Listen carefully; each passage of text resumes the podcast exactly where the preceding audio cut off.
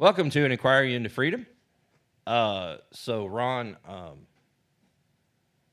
I wanted to kind of touch on AI, uh, artificial intelligence, which seems to be what we have in Washington, D.C., and overall in our government. But I want to I want to do some quick news stories real before we get into that uh, real Hmm. fast. So, um, Biden administration is considering new alcohol guidelines where you only get um, two beers a week. Hmm? Yeah. So the director of the National Institute on Alcohol Abuse and Alcoholism suggested that America could be taking a leaf out of Canada's book when it comes to alcohol consumption guidelines. Um, currently, American men are recommended to limit themselves to two drinks daily, while women recommend are recommended to have just one. Um, so the United States can't doesn't have any original thought anymore. Oh no. Um, so they're looking, you know, they look to Canada and Europe and other places and just copy what they do. Uh, so Canada permits only two drinks a week. Uh, and it's ignited, uh, crap. It's ignited a, a debate on the health benefits of alcohol and its place in American culture. So, in other words, uh, maybe we're headed towards prohibition oh. 2.0. That's just what I was thinking. These imbeciles, I- they never learned the first time around. It's in, it's insane. yeah, they're so stupid. But here's here's the funny part of this. Uh, let me see if I can find it. Um,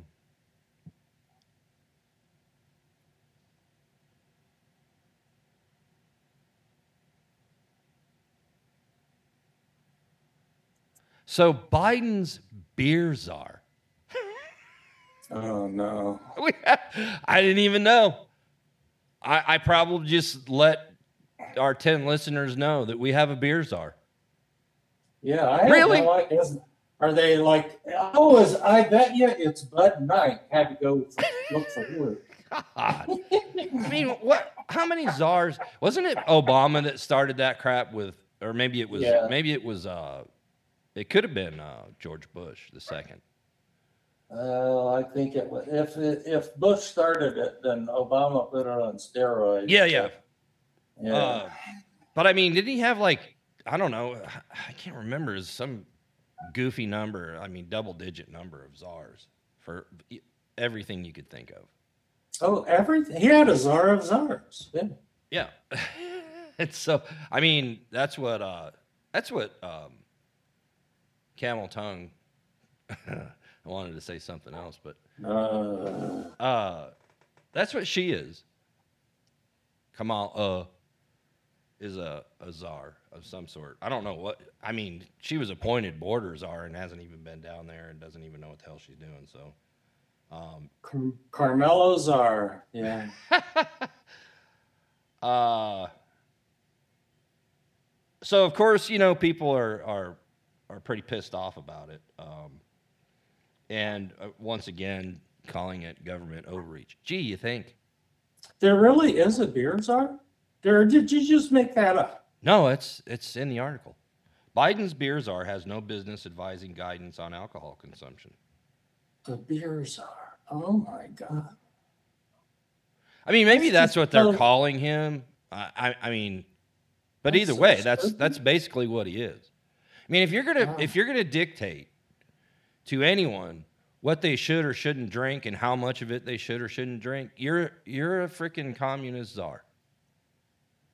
Uh, sure, is there alcoholism? Yeah, just like there is uh, abuse of marijuana, and they legalize that crap. And and I mean, you know, you could see some of these experts, so-called experts on TV going, "Well, marijuana never killed anybody." Really? I'd like to see the FBI statistics on that. Well, you know, I, I'd like to guess see the the local police blotter when it comes to uh, DUI pertaining to marijuana use. Well, you know, I think he is an expert though, considering, you know, his son's a crackhead, so, you know. It's just I'm- another- But it's another example of what I was talking about uh, in one of our episodes that they're trying to eliminate anything that that gives you joy. So if you're a person, and I'm not one of these people who sits around drinking beer, I just don't. Um, I I social drink, or you know I may have a beer after uh, working in the yard and and something like that, but I don't sit around and drink a six pack every day. You know what I mean? So- Social drinking interferes with my social distancing program. well, and I don't do much of that at all. I mean, uh, you know, we don't go out to the bars and clubs like we used to, and and I mean, so I I don't drink a whole lot. And the, but the point is, is that I don't. It's none of my business what other people do. If you want to come home and, and sit down, I mean, I've have friends that sit down and drink beer watching football. I just was never that kind of person. Uh, if I went to a Super Bowl party or something like that, that's different. But I, I don't need to drink beer while I'm watching football or, or television or any sport for that matter. I, I'm just not. I'm just not that kind of person. So I prefer to have good beer and good beer. You don't want to have more than a few of them because it's so filling. But, but Bud Light is, I mean, that's like you might as well just drink iced tea or water or something because you know it's that's not a good quality. I'm talking a a nice heavy stout or something like that. You know that I like that kind of beer, but I mean that's not something you want to sit around and drink all day long. You'll end up No, yeah. pounds. So I Yeah. drink I drink Yuengling. Um, I know that that wasn't available in Colorado. I don't know if it's still not sold there, Uh, but it's a uh, yeah, you can get it, I think, but you know that's that's an Anheuser Busch product now.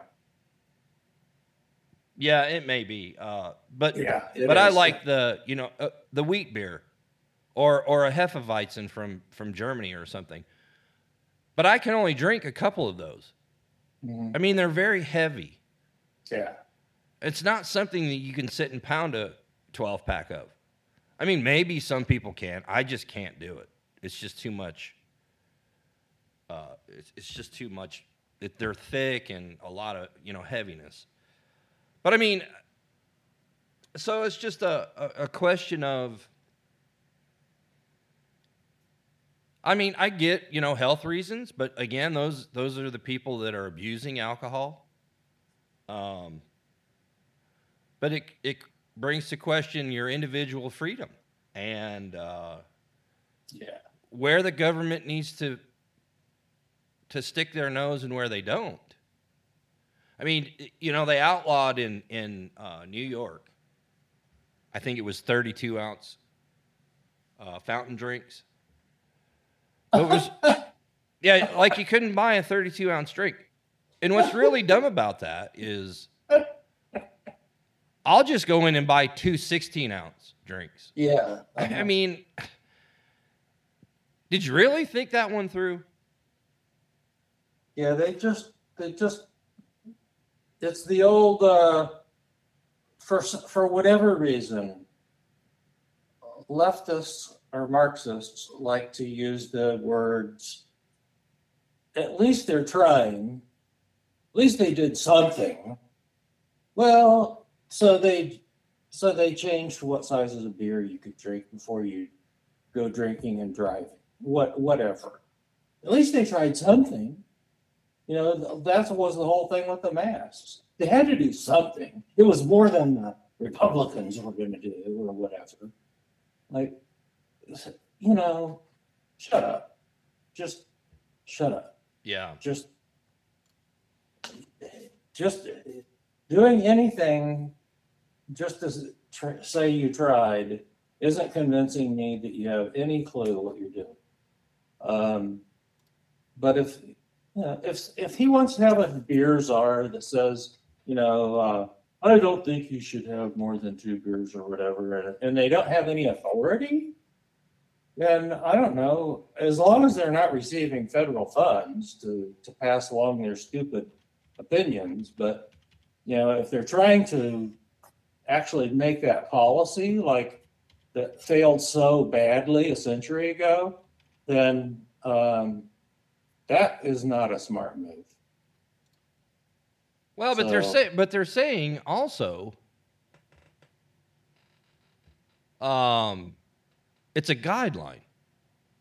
oh, Well, it's like not- man, yeah. You know, guidelines are not laws.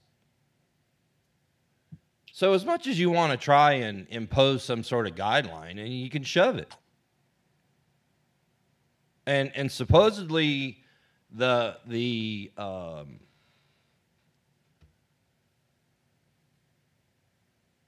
the beers are these guidelines are supposed to be looked at every so often. So in 2025 is when they're going to decide if they're going to change the guidelines for the amount of alcohol um, a certain a single individual can consume in a week. It's just it's just craziness. Yeah, how, how about they do a study on uh, how many potholes it's okay for my suspension to hit every week before they fix the damn potholes? How about they do that project and forget about the beer for a while? Yeah, Yeah, I, I, I mean think that sounds like a really good idea. Yeah, we've Yeah. talked about that. I mean, people people are struggling.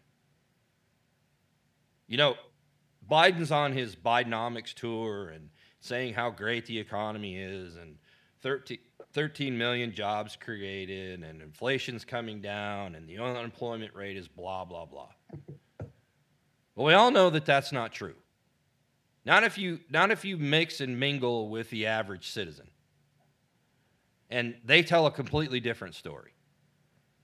And the 13 million jobs that he created uh, is still not what we were at pre-COVID. No, no, that's that's the thing is there was so much pent up uh, job uh, market to refill, and they they have not refilled it. I mean, that he's not adding jobs. He's, you know, People that just went back to work. And here's the here's the funny thing Yeah. that they never mention. 20 million people were out of work during COVID. He he supposedly created 13 million jobs. What happened to the other 7 million? yeah, And then uh, I've asked this question before. Does that also include people that have gotten two or three jobs? exactly. Yeah, So so what is the real number? I mean, here we go with the cynicism again, right? But uh, we all know, those of us who are paying attention, we all know that they changed how they figure unemployment because they don't include uh, people who have dropped out of the workforce completely and aren't looking for a job anymore. Um, they've done the same thing with inflation. They figure inflation differently than they used to. They figure, um, uh, uh, well, they figured COVID in a completely Well- bizarre way. I mean, it's just it's- Well, yeah, the CDC has has now redefined what a vaccine is. So that it- basically, you know, what used to be a vaccine isn't a vaccine. I mean, well, uh, an old vaccine, something that met the definition of a vaccine before will meet the new definition. But now they have changed it so that something like COVID, which is not a vaccine, does meet the new definition of vaccine so that they can start calling it a vaccine. So, oh, I feel so much better now. yeah, right. Yeah, even though it's still doesn't give you any immunity whatsoever, which is the whole point to what a vaccine does. So it's like, you really have to be a stupid, stupid person to believe what these people are telling us. I just can't believe that uh, that the that someone like CDC or the government at all anymore has any credibility with people. I know that it, these folks have lost all credibility with half the country. I don't understand the other half the country who's going along blindly believing and or at least pretending that they're believing uh, what they're being told. I, I I just can't believe human beings are that Well, stupid. we'll get to that here in just a second. I've got, oh, I've got never something. mind. No, no, no. It's a great point. So, so I'm glad you brought that up because I have something to throw in here uh, in just a minute that basically reaffirms what you just said and what we've been saying on this show for quite some time. I was feeling like Roseanne, Roseannadanna. Never mind. Yeah. What's all this I hear about the presidential erection? Yeah. Yeah. That's back when that's back when comedians made fun of all politicians. Like, Well, and, know- and Saturday Night Saturday Night Live was funny in those days. yeah, it's it's not it hasn't been funny in 20 years. Yeah, I, Uh, I, I mean, haven't it's just watched not. It. It's probably on like Tuesday nights now. I, I have no idea. Yeah, I, I don't I've I haven't watched Saturday Night Live and I couldn't tell you how long. well, there you go. Yeah, I mean it's just it, it stopped being funny. It, as far as I'm concerned, Well, twenty that years ago, and that's how low the probably when I stopped watching it. Yeah, that, it just shows how low the standards of people basically under 40 are. Well, if you go back and and you, so I was a big Conan O'Brien fan until he got political, and it, took all the fun. It, it's like he sucked the air out of the room, and it's like, man, you're not. I, I, you know, Johnny Carson used to used to do that, but he didn't make his whole entire show about that. No, and he was funny. He yeah, I mean, he made fun of. He, yeah, he made fun of everybody, but he made his point and then he moved on. But Yeah. these these guys, these clowns today that are in late night and and host these shows, that's basically all they talk about. It's like watching an opinion show on Fox or uh, Newsmax or or any of the the cable news networks. Yeah, I mean, you- if you're not sitting there and, and getting fed up with that uh, on a daily basis, and then you turn on, you know, a, a network, uh, ABC, CBS, NBC, and and you're watching that again in late night. I mean, how do you how do you like not go stir crazy? Yeah. Uh, I I had to shut it all off, and occasionally I I watch through my streaming service a couple of free uh, media outlets just so I can you know uh, be up to speed on what's going on. But once I see something, I go and I look it up and I start doing some some reading and, and looking in different places. Uh, and then, you know, like I said, weed through all the nonsense and and make up my own mind instead of just constantly being bombarded with the same thing over and over and over again. Um, so I brought this up uh, a couple episodes ago uh, when Tucker inter- interviewed um, Donald Trump uh, the day of the, de- or pr- it was pre-recorded. I don't know exactly when he interviewed him, but it was released on this uh, the same day as the uh, GOP debate. And I had mentioned that he he asked Trump not once but twice, "Do you think the next thing, you know, they've done everything.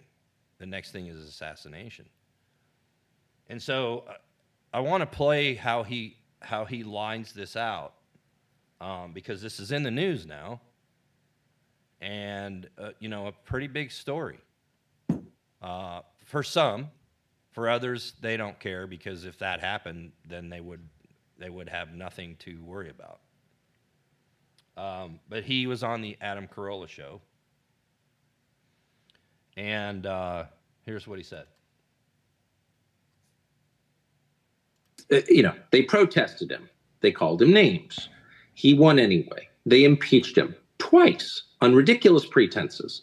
They fabricated a lot about what happened on January 6th in order to impeach him again. It didn't work. He came back. Then they indicted him. It didn't work. He became more popular. Then they indicted him three more times, and every single time his popularity rose. So if you begin with criticism, then you go to protest, then you go to impeachment, now you go to indictment, and none of them work, what's next? I mean, let, you know, graph it out, man. We're speeding toward assassination, obviously, and no one will say that, but I don't, I don't know how you can reach that conclusion. You know what I mean? Like they have decided, permanent Washington, both parties have decided that there's something about Trump that's that's so threatening to them they just can't have it. I think I said that way before he even did the interview. Oh yeah, yeah. We talked about that yeah. easily uh, a year yeah, ago. Yeah, yeah. Um, and he's right. There, there's nothing left, uh, but to kill the man. And I didn't hear it, but a friend of mine said that there was a couple of people being interviewed on some news stations, and he had mentioned The View, and that they were talking about assassinating him. And I'm like, man, these people are sick. They are, they are literally so obsessed uh, with him on on all accounts. Whether he, I, I'll I'll I'll predict that if he doesn't get the nomination, um, that they'll continue to go after him his entire life. They aim to destroy that man one way or another, whether it's put him in prison or to bankrupt him. And they're not going to stop. Um, so, a uh, really interesting story that I heard. Well, so if the View gets to talk about him being assassinated, that they're wanting to do that, then why can't we talk about the View people getting assassinated? I mean, shouldn't we be like advocating for them to be assassinated? I don't know why just you to, couldn't. Just They're, so that we have things equal, you know. Yeah, I don't know why you couldn't. To be fair, I mean, I am all about fair and equity. Um, I, I correct me if I'm wrong. Uh, and, and I may be 100% wrong. But people threaten to kill people every day. Yeah. Um, they're not they're not protected people like a president or vice president or you know someone in government. They're just not. I'm talking about the people on the view. So if somebody was to threaten them online or something like that, I don't know that it would be such a big deal. I wouldn't think it would be, but again, I, I don't know that part of the law. So the FBI wouldn't like show up at your house? I mean, uh, I, if they did, I don't know what grounds they would have to show up. I mean, it's just a they're just an everyday normal citizen. Now, we I'm not saying that you can go around threatening people. That's not what I'm saying. Because we all know that's wrong, and nobody should do that. Nobody should do that to anyone, whether it's a politician or someone that lives on the corner. But I mean, you're sapping, you're sapping all the fun out of that idea. Well, I mean, but if you did, uh, I would consider that a form of freedom of speech.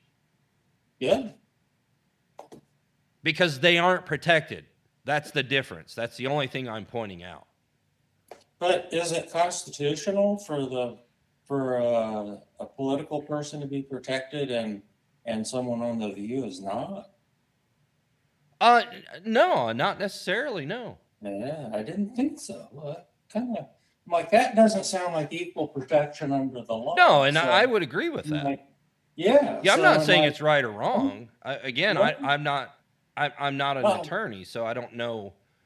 I agree with where you're coming from, though. It's not. It's not something someone should be talking about doing. Is oh, let's go out and uh, you know how long's it been since uh, some an actor tried to kill the president or uh, or blowing up the White House? Or people shouldn't talk like that. They should. Oh, but they do. They do get away with talking like that. Hmm. Um. Hmm. But they're only the ones who. Okay. Anyway, Well, so that kind of something about that equal protection under the law thing isn't quite lining up either. So no, but that's kind of where uh, I guess we could segue into artificial intelligence, in that Google, Facebook, Instagram, um, pick your poison, has algorithms set up to monitor everyone, everyone that uses their platform. And they decide what hate, hate speech is, they decide what is um, inciting, or they decide what is dangerous based on an algorithm. And the, the argument is um, how is that infringing on free speech? Now, because they're not regulated by anyone, uh, they they they can make their own guidelines. They can make their own privacy policies. They can make their own algorithm decisions. They can decide who and who not to censor or mute or ban or whatever. Uh, you know, based on their their own policy. But how how is that how is that not infringing on your free speech? well, and there's something else that I mean, if I wanted to if I wanted to go on if I wanted to respond to you and say you're a fat piece of shit. Now I wouldn't do that to you, but if I wanted to, they would ban me for harassment or uh, what else they call that bullying. Even if it's true, But if I walk down the street and say that to you, nothing happens to me yeah, because I have the right to free speech. You may not like what I said, and other people who read your your comments and your posts may not like what I said. But I have the right to say that. So that's that's the uh, that's the gray area that I'm talking about, and and how how these companies have the power to to mute you or ban you based on how they feel that day. yeah. Especially if they're only claiming to be, you know, a, a publishing platform that they're not a, you know, an editorial platform. Um, but I, I'm thinking of something else too, because what they're doing is they're listening in and they're recording because they have to be able to justify their decisions.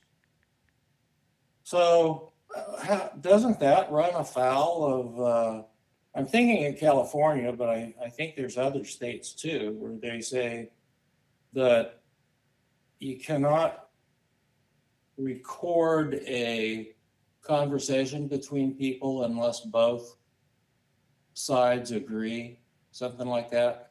Well, that's that's a state thing there. Uh, in the state of Tennessee, you don't have to inform somebody that you're recording a conversation. right. Most states, that's the truth. Right. But but in California they do. So I'm like, so if I'm in California and I'm on social media, then they're recording keystrokes, et cetera, et cetera. And doesn't that run afoul with California law? Well, that's a good that's a good point. and I have um,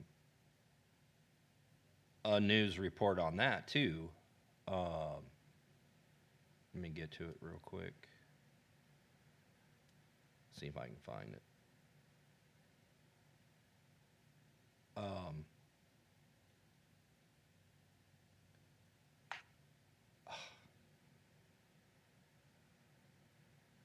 so, um, we had talked about Google, and uh, this was just came out the other day. So Google tried to have a lawsuit tossed out over potentially embarrassing incognito mode data grabbing. So so if I go on Google, I can I can choose to go incognito, which doesn't send them any data. Like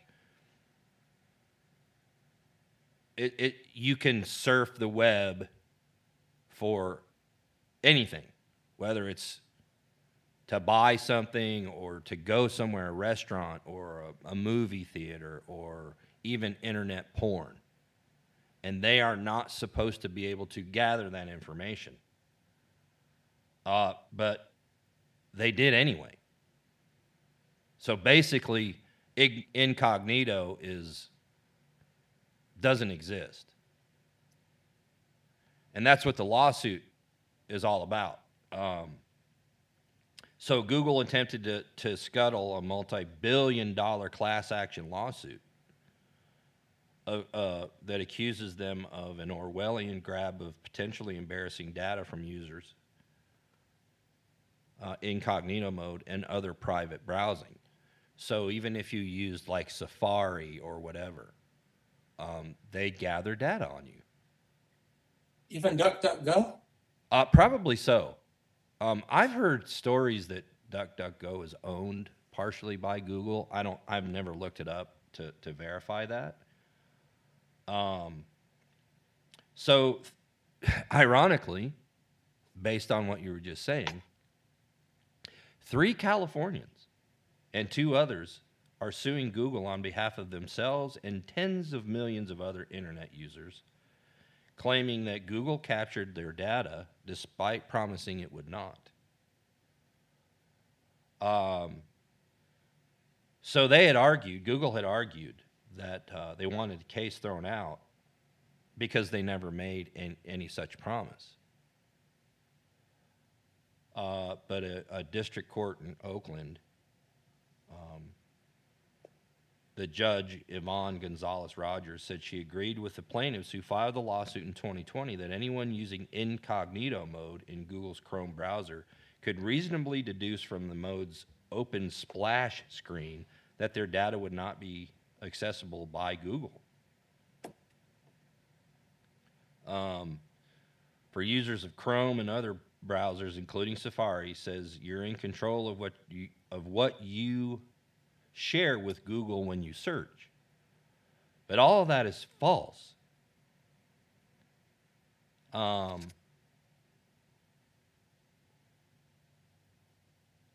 so Google Google uh, has claimed since 2016 that it would not collect anyone's information while they browsed privately.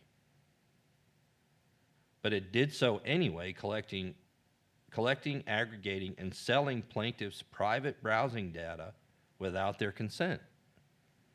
So I have I have experienced this uh, with Facebook. I've experienced it with Google. Um, and I don't. I always forget about DuckDuckGo. But I could yeah. be I could be standing in my kitchen, you know, ten feet away from my phone, and talk to my wife about I don't know a new car or something that we may be interested in buying. And I'll open my phone, you know, an hour later, and lo and behold, there are ads for what I was talking about. The same thing happens with Facebook.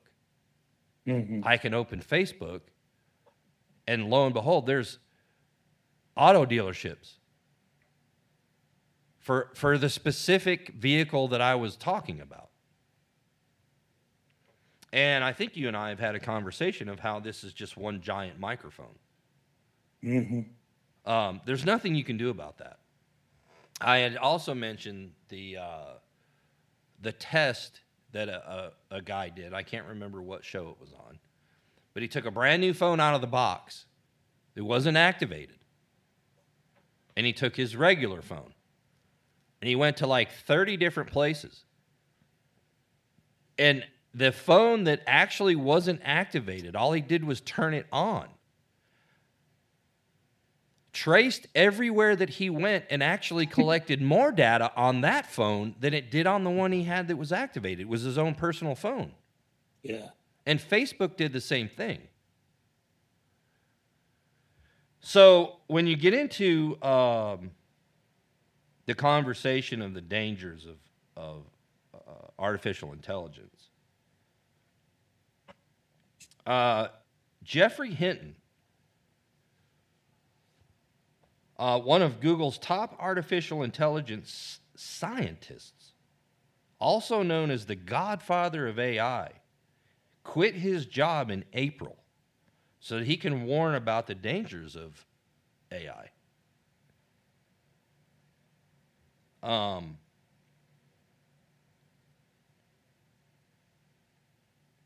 AI can, he expressed that AI could uh, result in a nuclear level catastrophe. Um, Elon Musk has come out against artificial intelligence to a certain extent. Yeah. Um, and and AI is in rapid development, and it's kind of like when when we had the Cold War, the the nuclear arms race. You know, these other countries are are you know, who's going to develop the the strongest best AI before the other country does because it's also going to be used in for military purposes. Of course. Um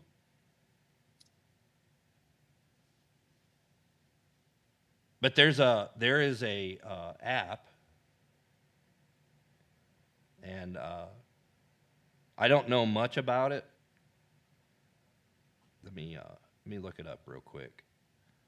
I've got several things open, so that's why I'm going back and forth here.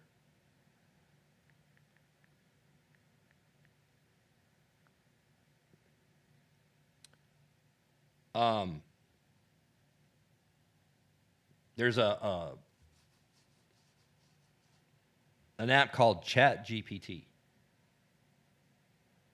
and it's for iOS and Android. Um, and what that is, in a nutshell, is that you are chatting with someone, or you, you think you're chatting with someone, and it's an artificial intelligent uh, program.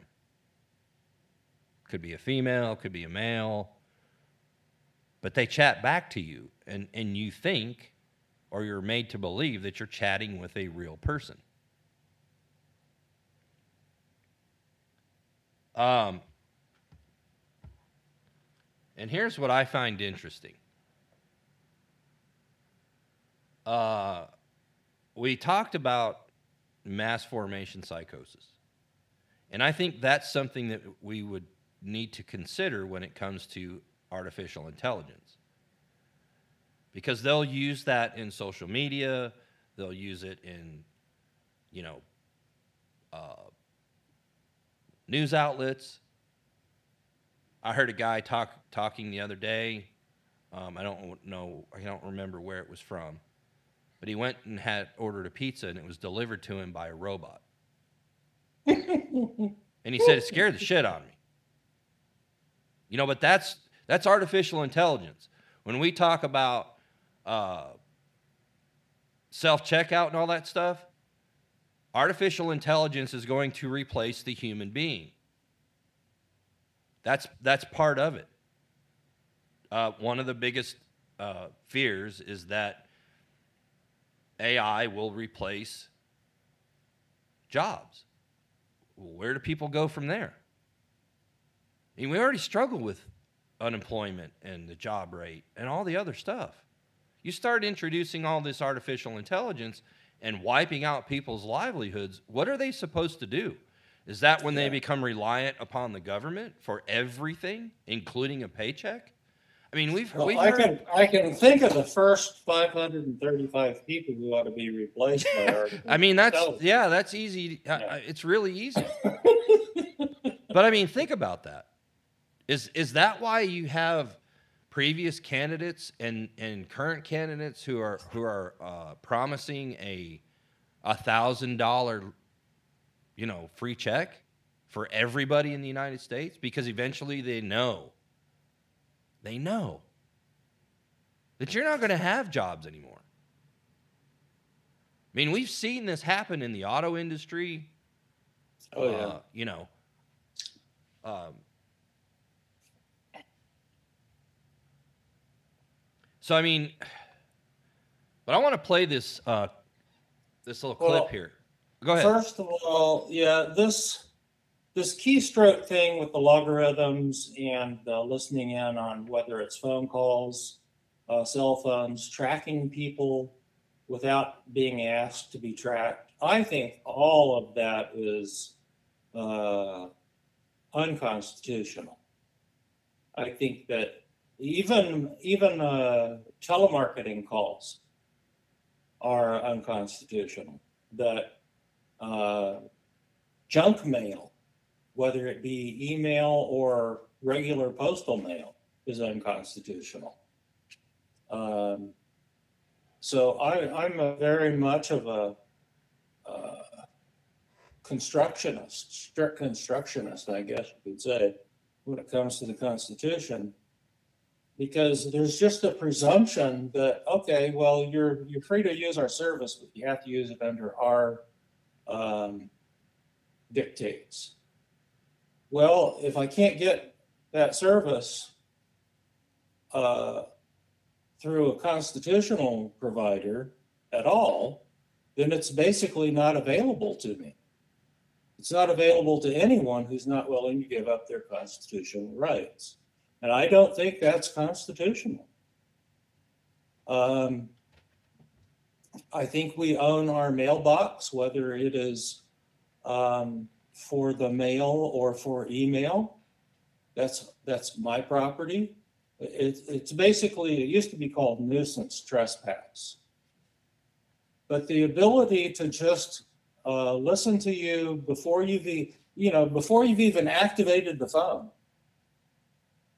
you just turn it on and you haven't even activated it yet, and it's it's tracking you. I, I think is a, an intrusion on your privacy. Uh, it, it, it's a violation of your Fourth Amendment rights. Um, so, for what it's worth, which isn't probably anything, but for those of us who would like to to dial things back and uh, I guess you could say reinstitute the Constitution in our lives, uh, just to reimagine what things would be like if uh, no one could send you junk mail in, in your email or in your mailbox to listen in on your calls, to do logarithm analysis and that sort of thing. Just imagine what that world looks like. well, I, and, and I'm if- glad if, you. if, if it's a free world instead of way it is. Yeah, because I, I wanted to bring that up with you because you've talked about property rights and that that's where that freedom originated uh, was with property rights, like my body, my choice. And I played it at the end of the last episode that we did, um, which was the.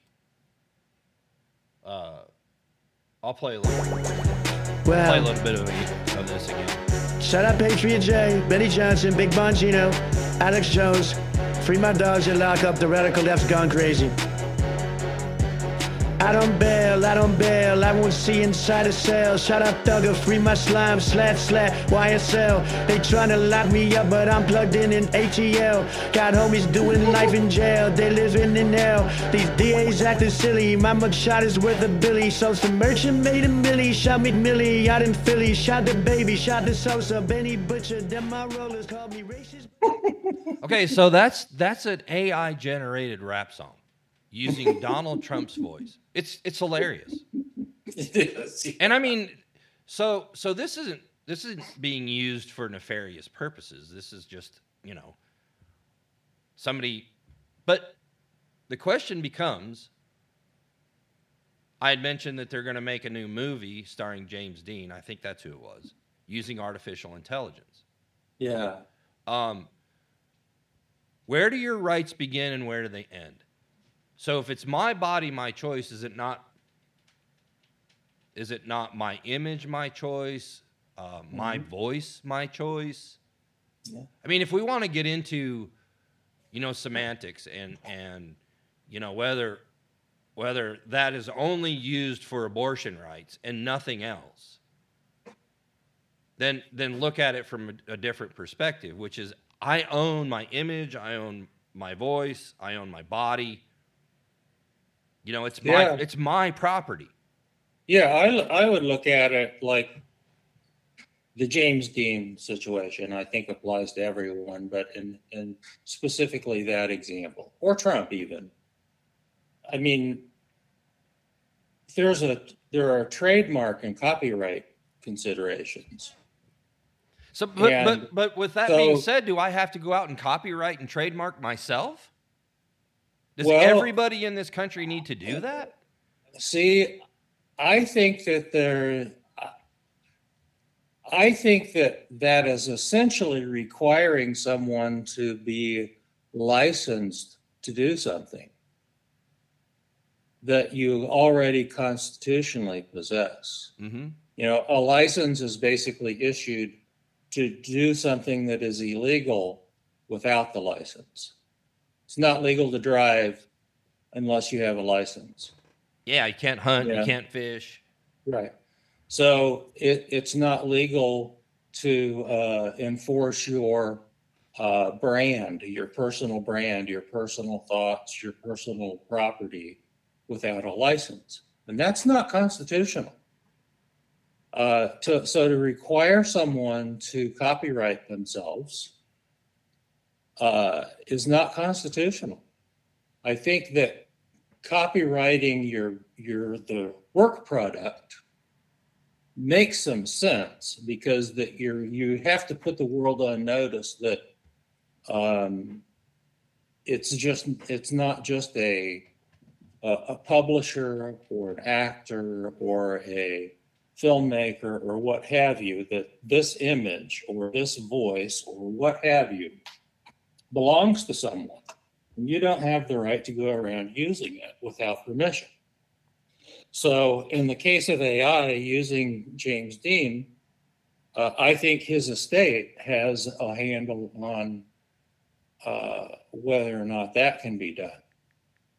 And it, it seems to me that whether he has his image copyrighted or not, or trademarked or not, that if someone wanted to make an AI movie using him, they would uh, be subject to having to fork over all of their revenues to uh, whoever holds his uh, family image rights, you know, his his copyright images, you know, for his the work product that he put out. Same if it was a, a Frank Sinatra voice being used to produce a new album uh, using AI, because the the owner of the AI uh, technology doesn't have the right to copyright someone else's uh, work product. And their work product is their voice or their image or their moving image in the case of movie actors. So, you know, it, it, I think that's fascinating law. It, it's just before we get into the law, I think it's more important to understand the Constitution and that we all have constitutional rights and we can't be forced to go and get a license to to protect ourselves. Uh, if you know, if someone wanted to use my voice or your voice or what have you in the AI to go make something, we might not have much of a claim. But someone who's got a really well known or recognized, like like Sinatra or James Dean or you know Dean Martin or even Donald Trump, that's an infringement on them. So I, I think it's a fascinating topic, but we're so far afield with uh, the Constitution already that, you know, AI just puts things on steroids.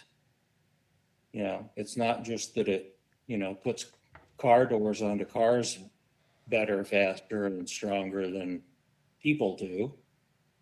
It, it, it's just that it, it speeds up everything and it's all we're our country's already out of whack with respect to the constitution. It's like we need to stop everything and get straight with the bible and the constitution i guess is is what the conservatives would say. So this this the the uh, James Dean thing was reported by the BBC, and uh, so they're saying that you know actors and actresses who have died can be brought back to life as digital clones. But it raises troubling questions about what rights any of us have after we die. Um, so he's he's going to star in an upcoming movie called Back to Eden. And they're going to use a digital likeness. Um, look, you know, a lot of people probably want their legacy to carry on. I mean, there are a lot of people who are Elvis fans that weren't even born when he was alive. And so will we will we see, you know, Elvis in concert next week? Um, Michael Jackson, you know, I it, the the possibilities are endless. But again, uh, my concern is, you know, what if it's used in a negative way? And who has the right to do that? And you're saying, you know, the estate has control over that. Well, apparently they don't. Because they're they're making the movie. without approval by the estate Um, I haven't read the entire article. oh Um, because you you couldn't use him in a movie without a contract with him. I'm I don't know how you could use him even after death uh, in a movie without a contract.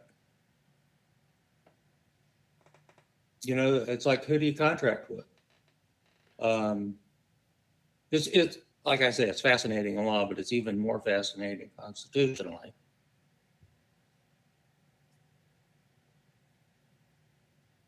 well, this is why the uh, the actors are on strike. This is part of the reason. Because they don't want to be replaced by AI.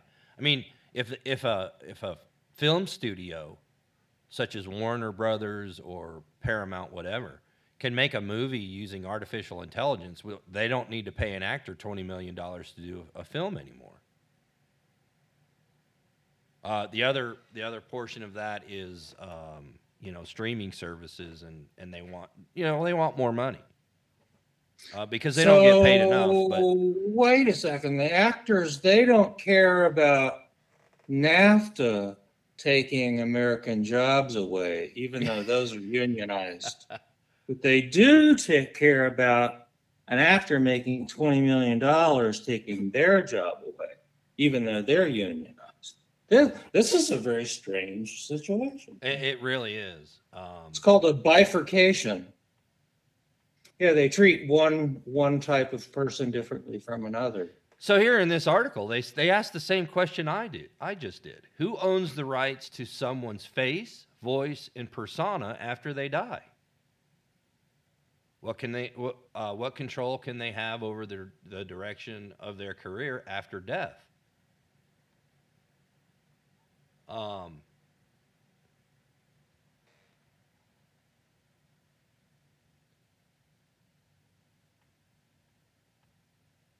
I just uh, the whole thing is just bothersome because there's there's so many there's you know they t- they talk about misinformation and disinformation. Now they're saying that AI can limit that or or do away with it completely. But AI relies on humans to learn. They gather data from humans and and then Yeah. they learn it.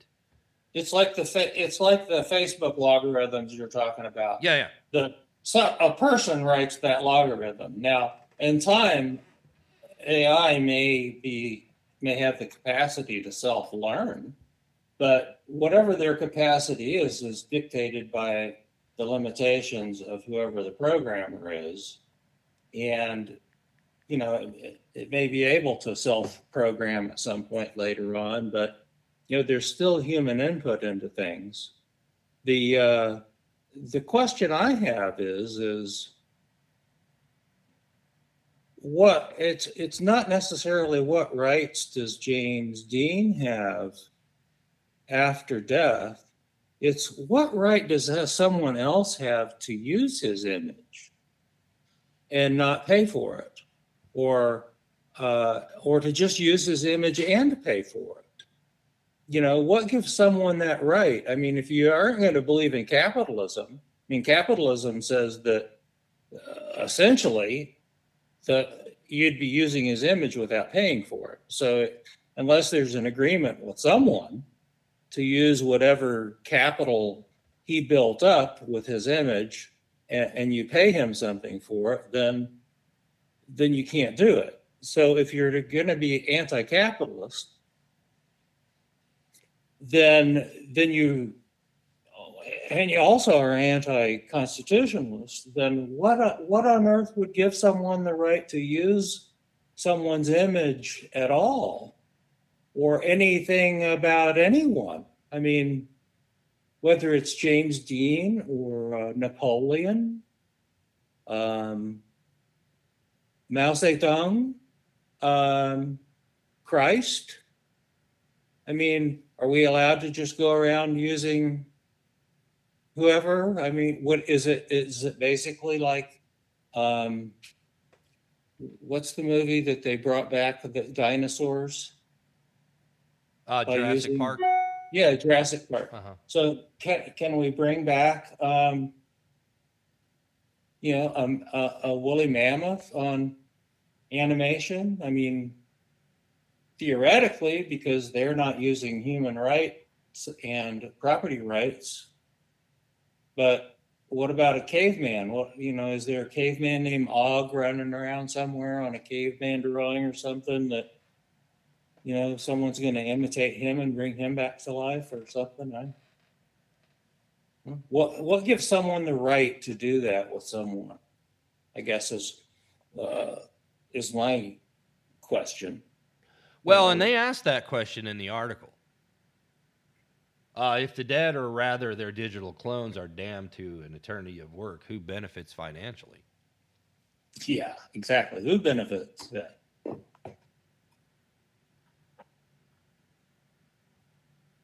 So uh, the the answer is um, the rules are murky, and in some regions of the world, non-existent. And I think this is where, you know, this is something that that the government should stick their nose into, because this has this has consequences that nobody knows what could happen. Um, I'd mentioned Chat GPT. Uh, back when we first started talking about this. So, uh, just to kind of give a brief overview, I, I kind of, you know, just put it in a nutshell. But but to, to expand on that a little bit, um, so it's a chat bot, uh, and it became a sensation across the world. It had hundred million users two months after it was launched. Um, so, Chat GPT and, and similar AI systems uh, are known as large language models. And they are an AI neural network that can process and generate human like text. Um, but people have used it in all kinds of different ways uh, writing articles, emails, designing websites, and writing software code. But there are concerns that potentially they can be used uh, to spread misinformation, phishing email scams, and allowing students to cheat on tests. Um,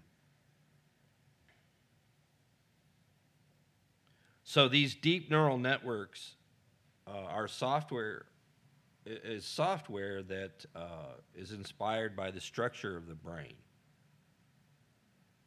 So they learn to perform tasks by processing uh, a lot of examples and, and tuning their parameters to approximate the common patterns they spot across those examples.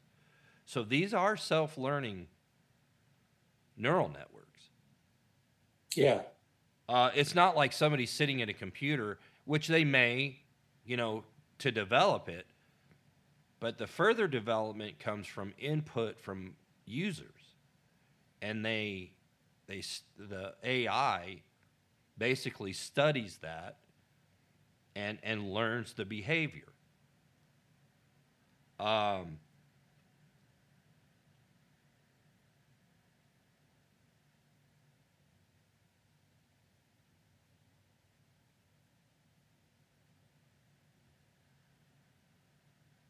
so what this does is it, they call them tokens. So uh, like say for instance um, they are trained through next token prediction. So they're, they're given this large uh, information gathering from different sources like wikipedia or news websites and then the text is broken down into tokens, which are basically parts of words. And um, it takes a chunk of them, like the opening sentence on a Wikipedia page, and tries to predict the outcome in the next token sequence. Compares that uh, it compares its output with the actual text in the training uh, and adjusts its parameters to correct any mistakes. Um,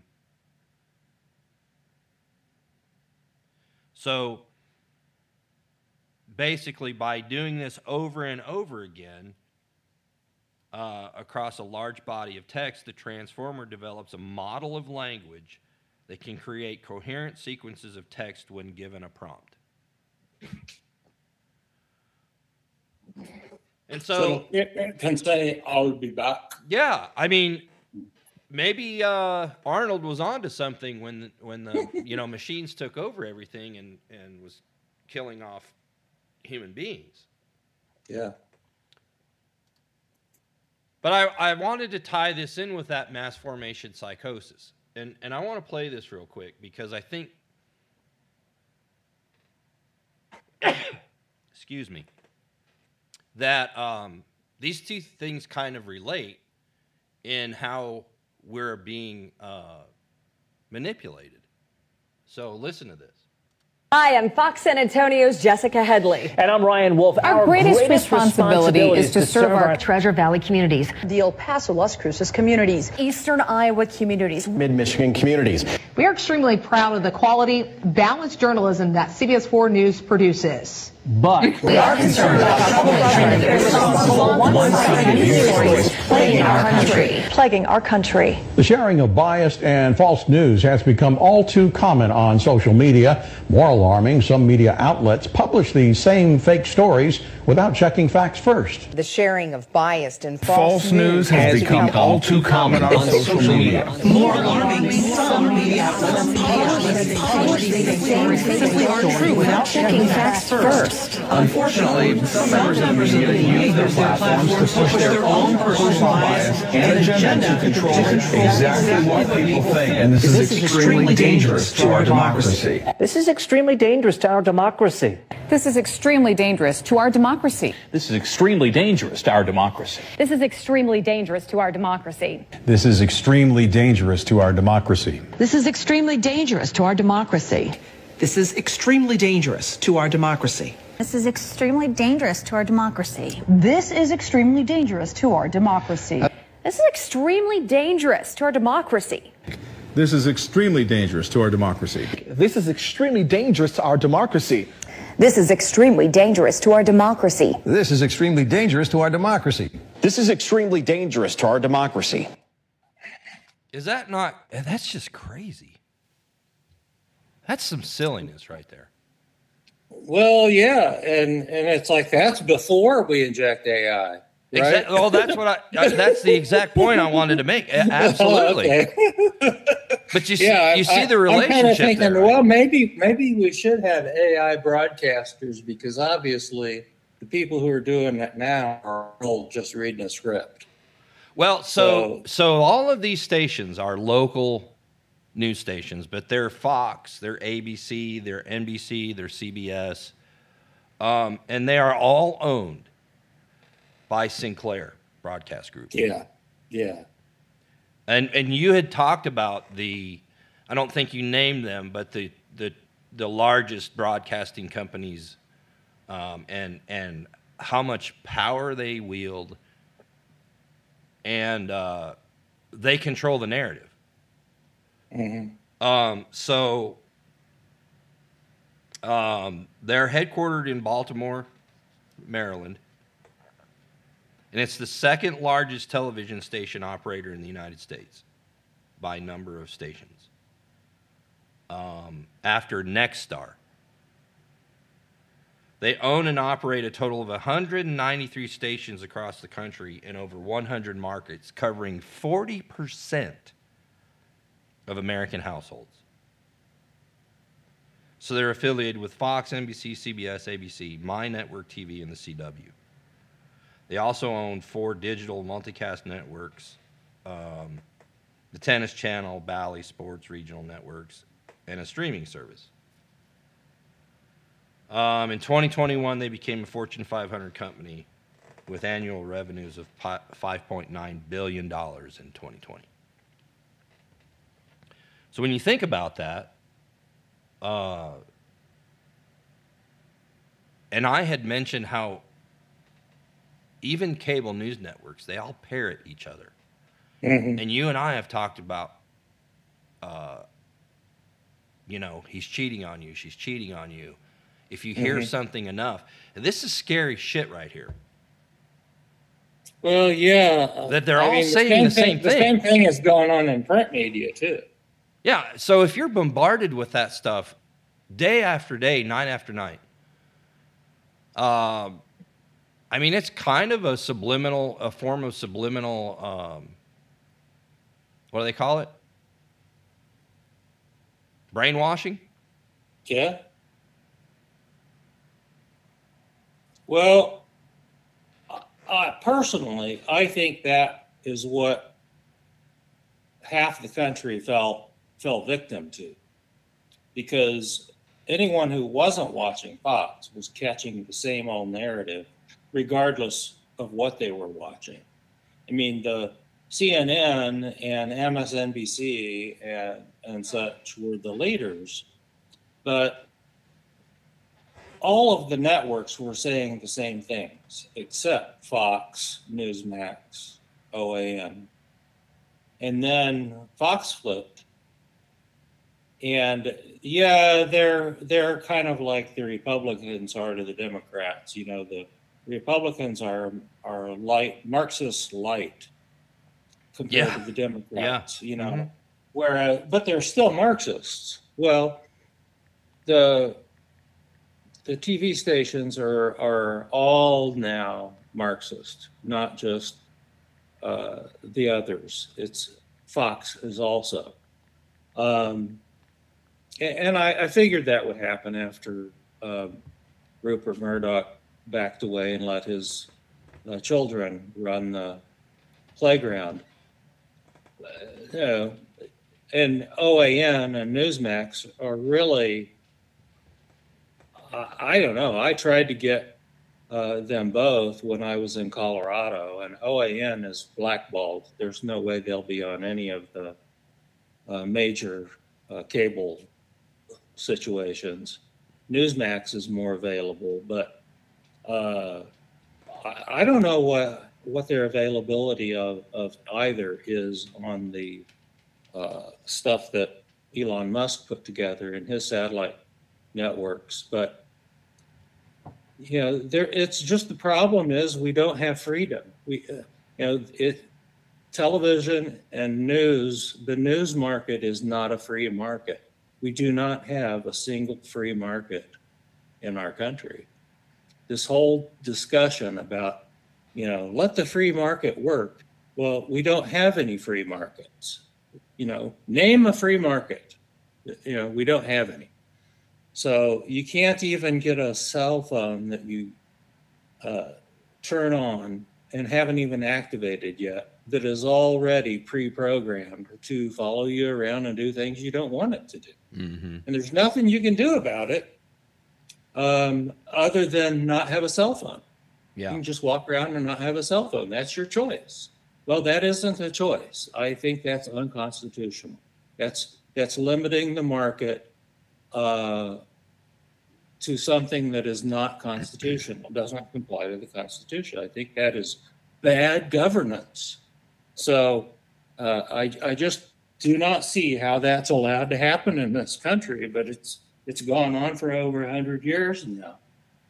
So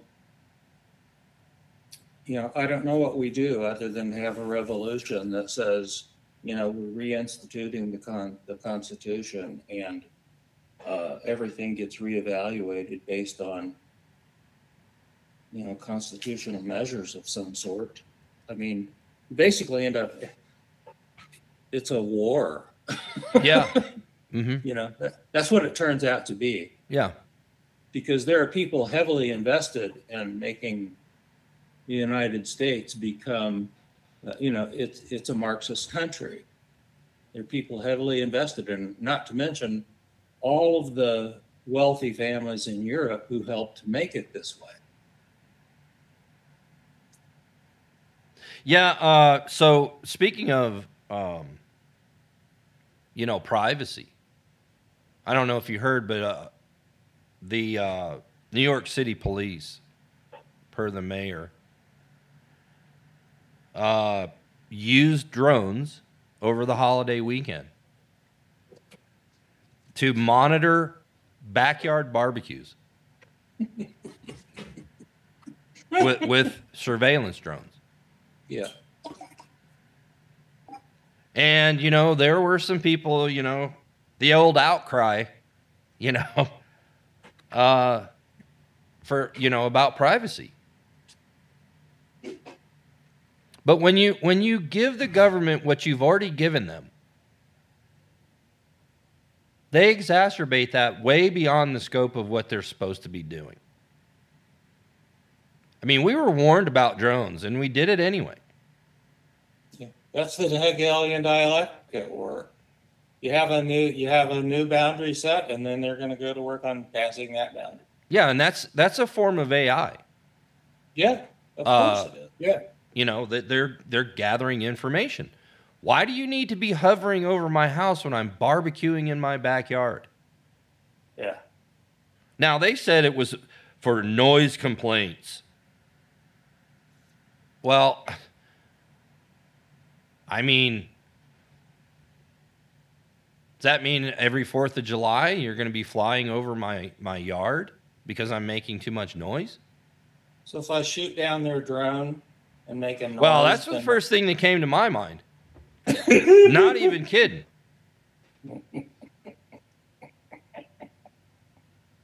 Because, like we've talked about before, do I own the airspace above the ground that I bought and paid for? Yeah, yeah. And and you don't have a warrant to be flying over and watching me. You you don't have any lawful authority to be monitoring what I'm doing on my own property. Who gave you that right? And and where does it state that in the Constitution that you have the right to monitor what I do at my own Mhm. home? Yeah. I'd like you to show me because I guarantee you you're not going to find it. Well, I, I think that's a good way of looking at this James Dean situation is who gave that person the right to use James Dean's image, likeness, whatever, to use him in a movie? Who gave him that right? Well, And what they're Who saying gave, who gave the mayor the right to, you know, hover over someone's house and take videos or whatever of whatever's going on down below? I mean, who gave them that right? Yeah.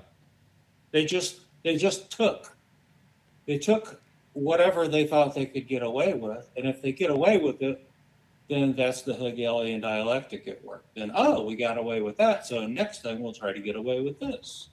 It's it's like a little kid and boundaries. It's like oh, they said I couldn't cross the street, but here I am on the other side of the street. Oh, even my puppies worked that one. So it it's like oh well I didn't get in trouble last time for being crowing across the street. Okay, well, I don't want you more than one block away. Well, obviously, the next thing to do is go two blocks away. You know, that's just how people work. That's that's a natural thing. Move the boundaries. So you give them a little bit, and then they're gonna try to go beyond it. So, what gave them the right, though? What gave whoever this AI company is that wants to do this Dean, what gave them the right to do that? And what gave the mayor the right to do X, Y, Z? And uh, what gives whoever the right to do something? I mean, if we're if we're not going to have a constitution and we're not going to have capitalism, which is basically where these people want to go. You know, at least capitalism, I agree with it or not, it, it was a system that you that was understandable, based on. It wasn't a system that someone made up. It was just based on a on Adam Smith recognizing, oh, this is how a system has been working. And, you know, it was just basically acknowledged, whether we like it or not, yeah, that's basically how human beings operate.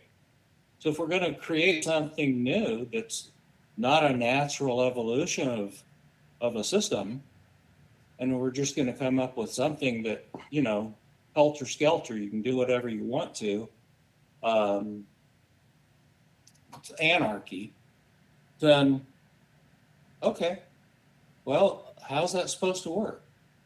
You know, we don't, we no longer have a reference point, I guess is what I'm getting to. The Constitution's a reference point, capitalism is a reference point. Even our, our legal system has reference points, but by having precedents. So you can argue about how those things get implemented or how bad or wrong or indifferent what they are, but at least you have something to to have an argument about. It's not just oh, cause I want to. So is cause I want to the how we base everything on then, like with AI and everything else too? Oh, just because I want to.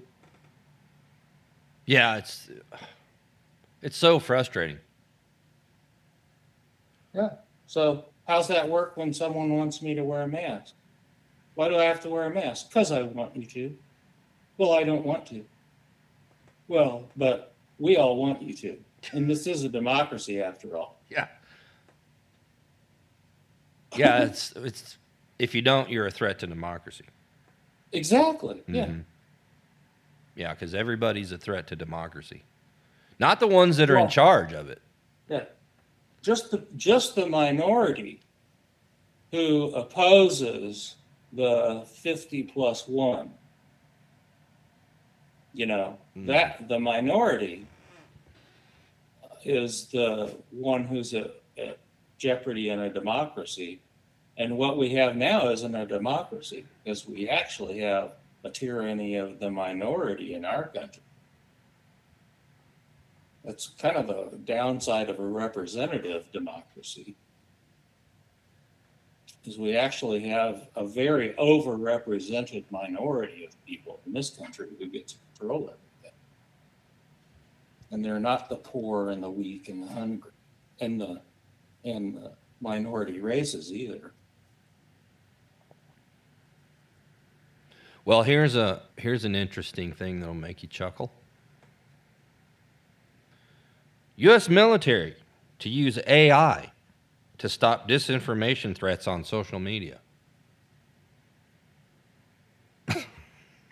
Jesus. oh yeah.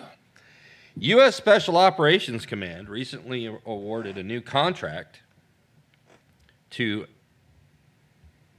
Accrete AI to use artificial intelligence software to detect uh, disinformation threats on social media. According to a press, re- press release by, a, I think it's Accrete, A C C R E T E, I don't know how else you'd say that. Um, the new contract will allow uh, U.S. Special Operations Command, special operators, and intelligence analysts to predict disinformation threats on social media in real time. Now, they say that this is going to be used uh, to per- for national security purposes, um, for deep fakes and other harmful social media based applications like election interference by Russia or you know this is going to be used against uh, U.S. Advers- adversaries.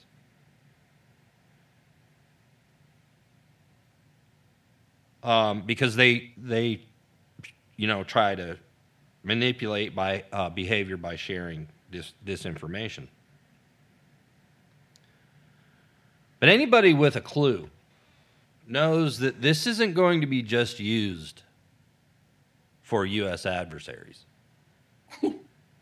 Yeah, my guess is that it won't be used on the adversaries at all. Just like the Patriot Act was was originally imposed for terrorists, it it was also imposed to violate your civil rights.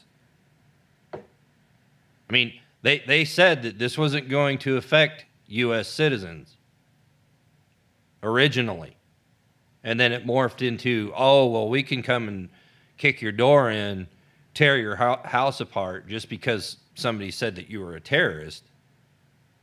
And if we made a mistake, oh, by the way, uh, we're not responsible for everything we broke, the door we kicked in, you know, the, the, the mess we left behind. See you later.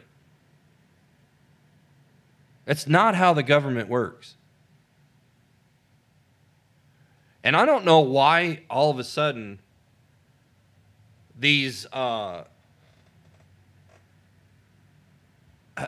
who's delegating this stuff to the Pentagon? and why? Well, well, they have the biggest dark budget.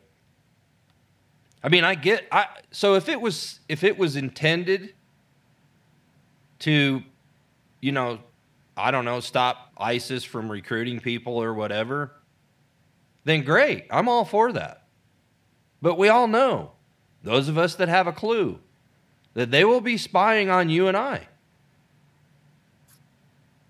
And and neither you or I are a terrorist. So why give them that kind of power? I don't need to look at me. You know, I, I don't I'm not a terrorist. I'm not a a threat to our democracy. you know, well, I not in, not in your opinion, not in my opinion, but there are people running around who think we are the precise threats to democracy that they're afraid of. So basically, the answer to what you're looking for as far as jurisdiction of all this crap is rooted in a very old program called DARPA. Have you ever heard of that? Uh yes, but it's it's been a minute since I even. But I know what you're talking it- about. Yeah, it's fascinating stuff. Um, and uh, very concerning stuff too, by the way.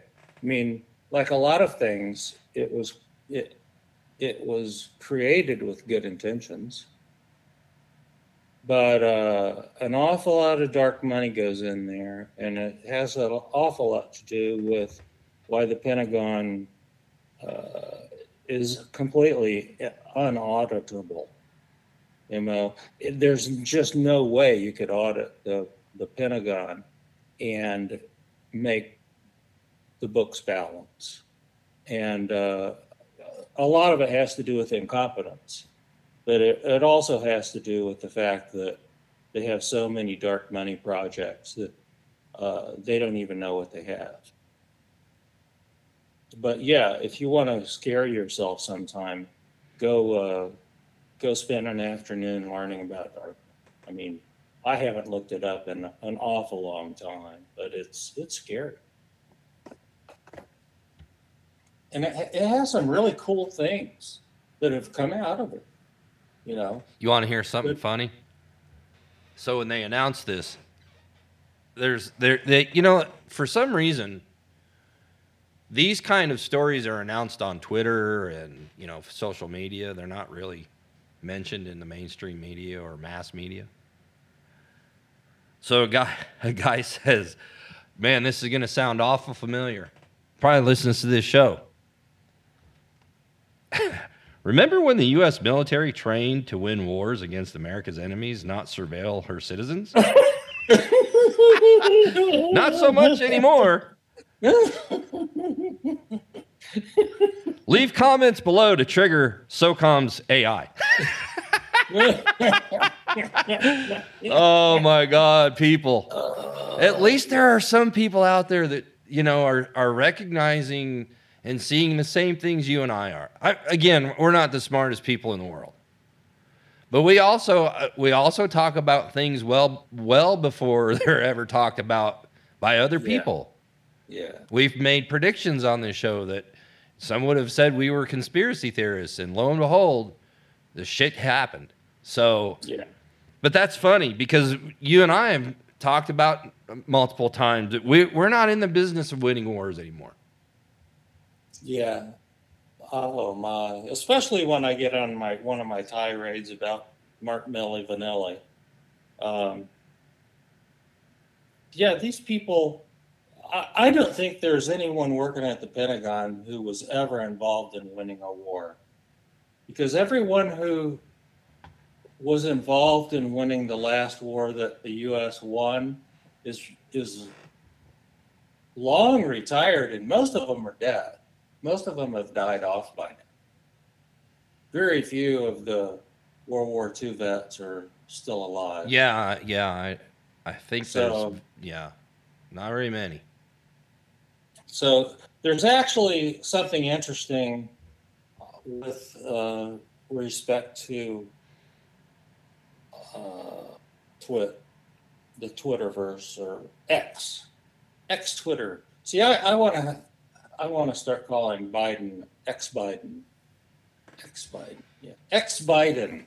Um, so, and it has to do with the. Uh, uh, what do they call it? The Defamation League. they call it the Anti-Defamation League, but it's really the Defamation. Oh, Because yeah. they run around accusing everyone else of being prejudiced against someone, and these people are the most prejudiced son bitches that ever walked the face of the earth. And they just they use AI in uh, in planting things, and and I guess Musk has caught him doing that with Twitter. And he basically just came out recently and said, uh, "Yeah, thanks to the ADL, the Anti Defamation League, um, they we can now say that they're the root of most of the problems we've been having with misinformation and uh, you know defamation on our platform.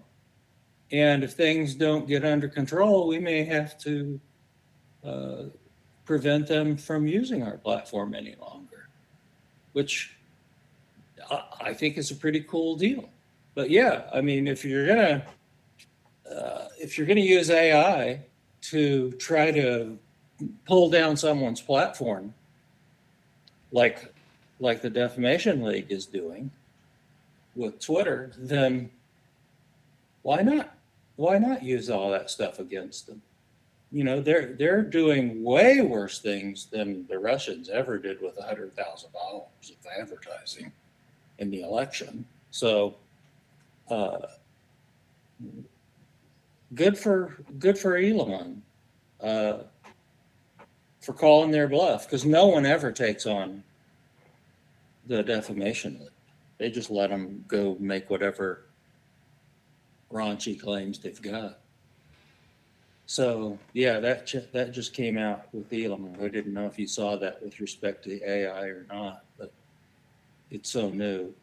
I d- I think Uh, yeah, I saw uh, the story on that. I didn't. I didn't Oh, really okay. pay attention to it and didn't look into it, but I know what you're referring to. Mhm. But all of this leads back to one. You know, so another another um, response was uh,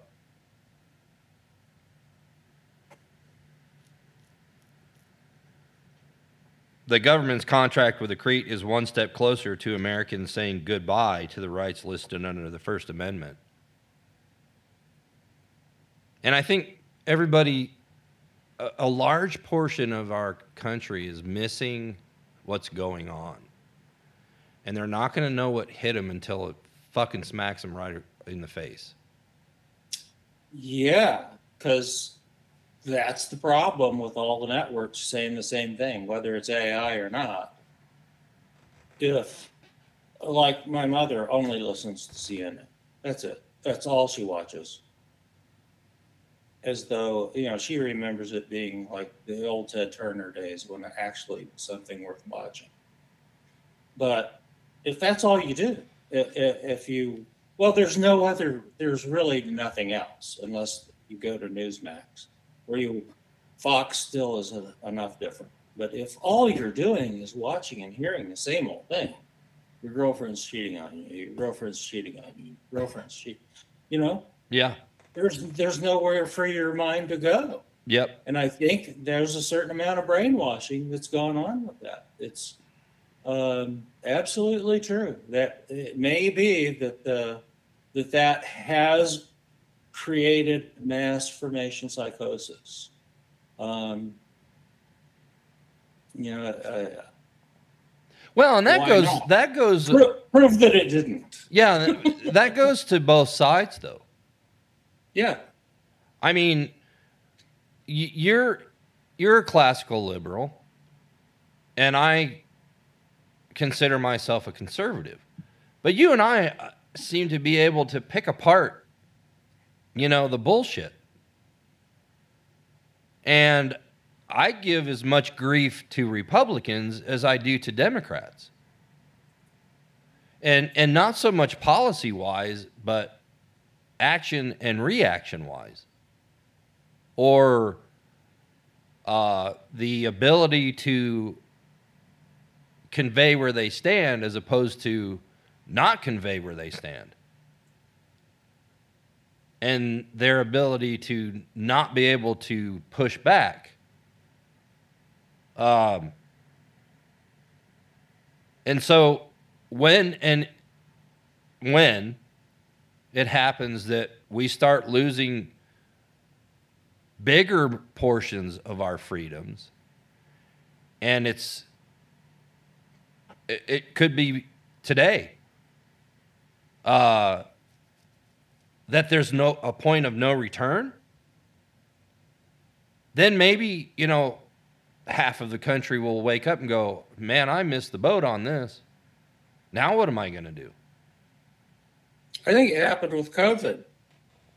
well so funny you say that uh, so jill biden um, has covid for the third or fourth time Yeah. and so now they're now they're because she got COVID. Not because other people are getting COVID, but because the first lady got COVID, they're gonna they're thinking about doing a mask mandate again.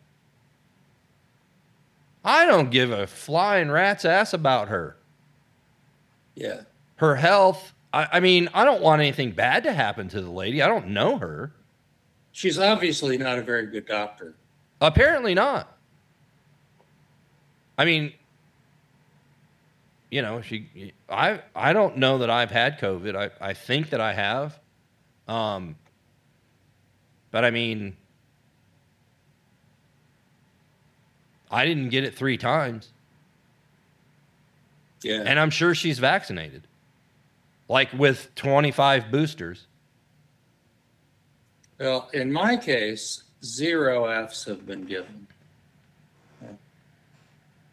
Zero Another person said, uh. "Why is the government hiring a firm to censor speech?" A third social media user asked.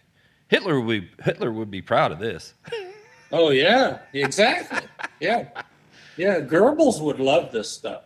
But is it isn't the isn't these people aren't these people the same people that said Trump was Hitler reincarnated? And he was Well- he was the biggest threat to our democracy. Like he's not even the president and this craziness is still coming. I mean, it's not coming from Donald Trump. it's just Well, not. See, that's a very fascinating subject. And just just superficially, see if this sounds interesting. The you know, if you if you think about it, two presidents have fought the Federal Reserve uh, four fought the central banks. Um, to, to, to some sort of note. Andrew Jackson, uh, Abraham Lincoln, John F. Kennedy, and Donald Trump. Two of them assassinated. Um, that's what, that's how powerful central banking is. Um, if you if you look at the uh, if you if you look at the so-called intelligence agencies, you know, the first person to warn us about them all was Eisenhower, Mm-hmm. and the first people to go against the uh, Defense Department, the Pentagon, and the uh, assorted, there weren't 23 of them in those days, but there are 23 anti-intelligence agencies now. So uh, primarily the CIA and the FBI. Well, you know, let's take a look at the two presidents that, well, actually, the the three and maybe four who looked at them the hardest. John F. Kennedy, Yeah. Brother Bobby. um, yeah, al- although Bobby, I seriously think was a fluke. That I don't think the CIA and FBI were involved in that. I just my personal. Um, the uh, the next was, believe it or not, Richard Nixon. Mm-hmm. And people can uh, agree or disagree with Tucker Carlson, but he actually has uh, hit the nail on the head with respect to Richard Nixon. Because four of the five burglars were CIA employees. And then we had uh, uh, G. Gordon Liddy, FBI. Why, why are four, why, why are those five people involved in something that leads to a president getting removed from office? From those two agencies, you know? Yeah. So my comment back to the person who, you know, was discussing it with me was that is why Nixon should have been the one yelling the loudest about getting to the bottom of whatever was going on instead of being involved in a cover up.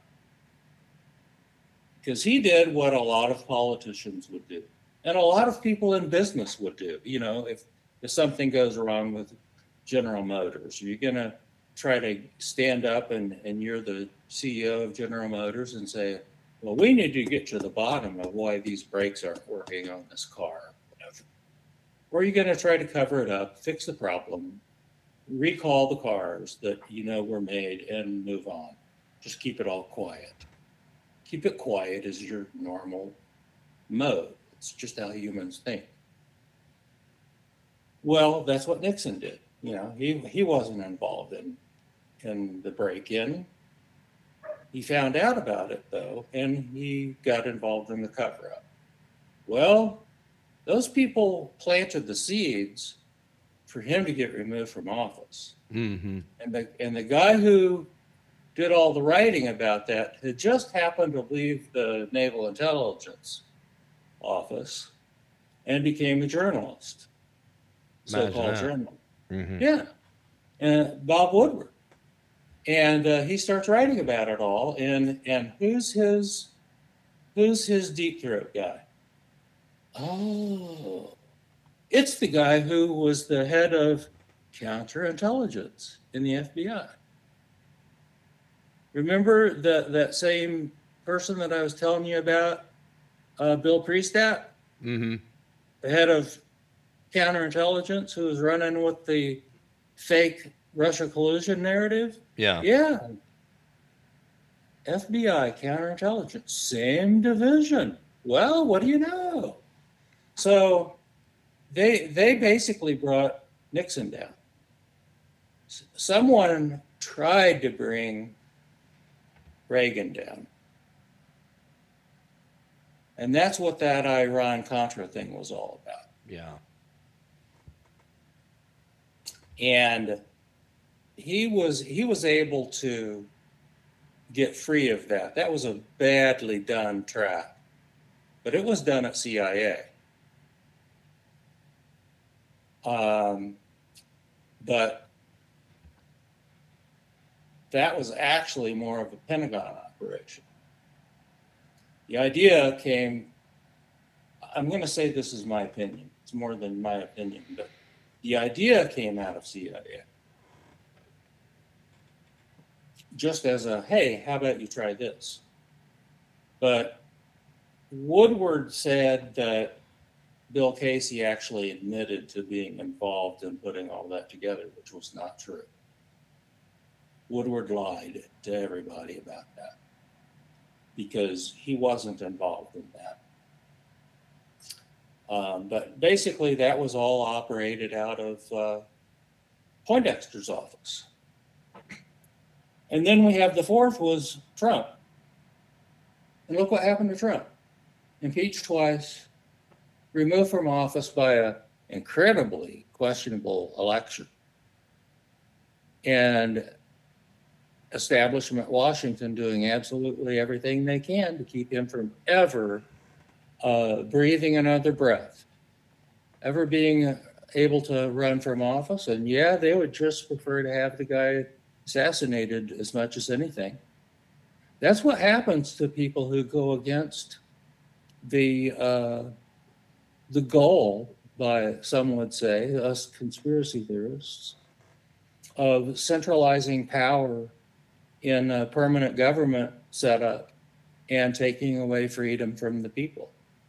So, you know, with central banking and how that operates with all of the other central banks in the world and our uh, propensity to move toward Marxism in this country, kind of have to wonder who's in charge of or, or how the uh, permanent state of Washington was able to develop the way it did. And Eisenhower called it coming on. And you know that was a that was the days of watching over communism and everything. And there were people running around, you know, saying there's a communist everywhere behind every tree and everything. But they weren't all that wrong. But it's like, how on earth did did the did Marxism infiltrate our country and get the toehold that it got? And it happened, as we've talked about, with respect to the uh, Frankfurt School a hundred years ago. Mm-hmm. But it really got on steroids after World War II. When people were leaving, you know, especially that effort of, of developing the atomic bomb, bringing the scientists out of Germany and, uh, you know, I, I think of Werner Braun, um, but others. And uh, I, even Einstein uh, was against developing something like the atomic bomb. And, and the, the people involved in that uh, Manhattan Project with Oppenheimer, they were adamantly opposed to it being used in, on Japan.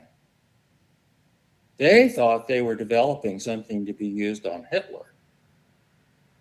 And after Hitler was defeated, they're like, what are we working on this for? Again. Yeah. You know, they became all these these big time peaceniks when it came to being used on Japan.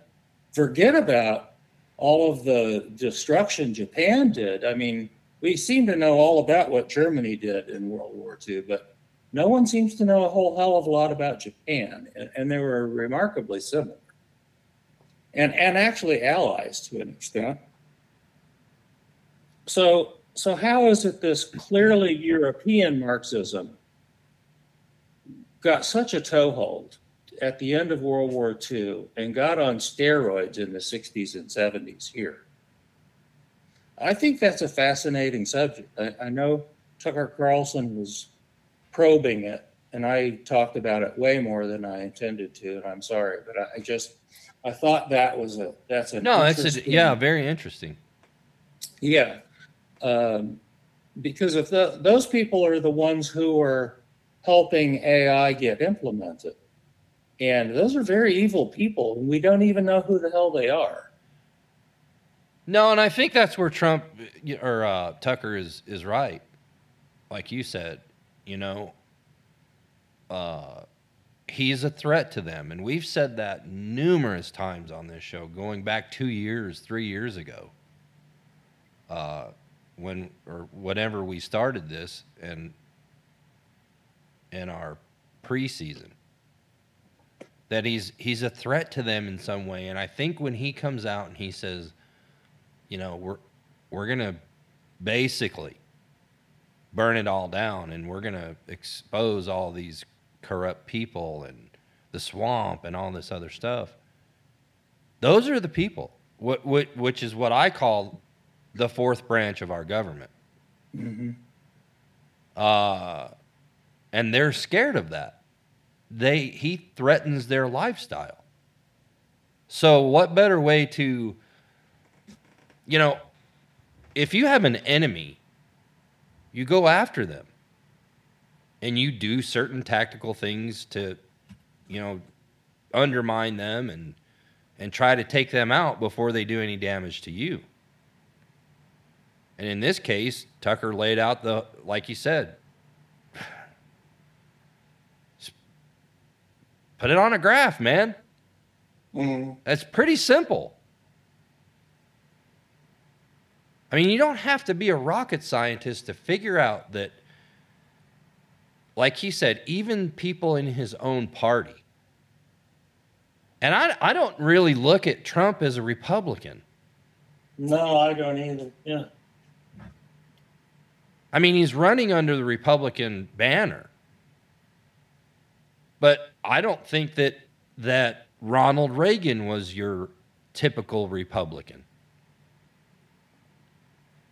And that's why he got. That's why he got an establishment guy to run with him. Yeah, who was a Yale guy Mhm. and former head of the CIA. yeah. Yeah, And so It- it they see these to make sense after a while. And it's not really it's not really the threat to democracy that they're talking about. It's the threat to their Mm-hmm. whatever their the, the Marxist. It's a threat to Marxism. Yeah, it's a threat to their control of the democracy that's in charge of Marxism. But just like that just like that video of all those news stations, local news st- uh, stations across the country saying it's a threat to our democracy. That's a threat to our democracy. They all say the same thing. When when it's not really a threat to our democracy, what's a threat to our democracy is what we're talking about: AI, uh, you know, gun confiscation, the property rights, your body, and all these things. That's the real threat. And uh, 99.9% of them are not coming from con- the conservative side.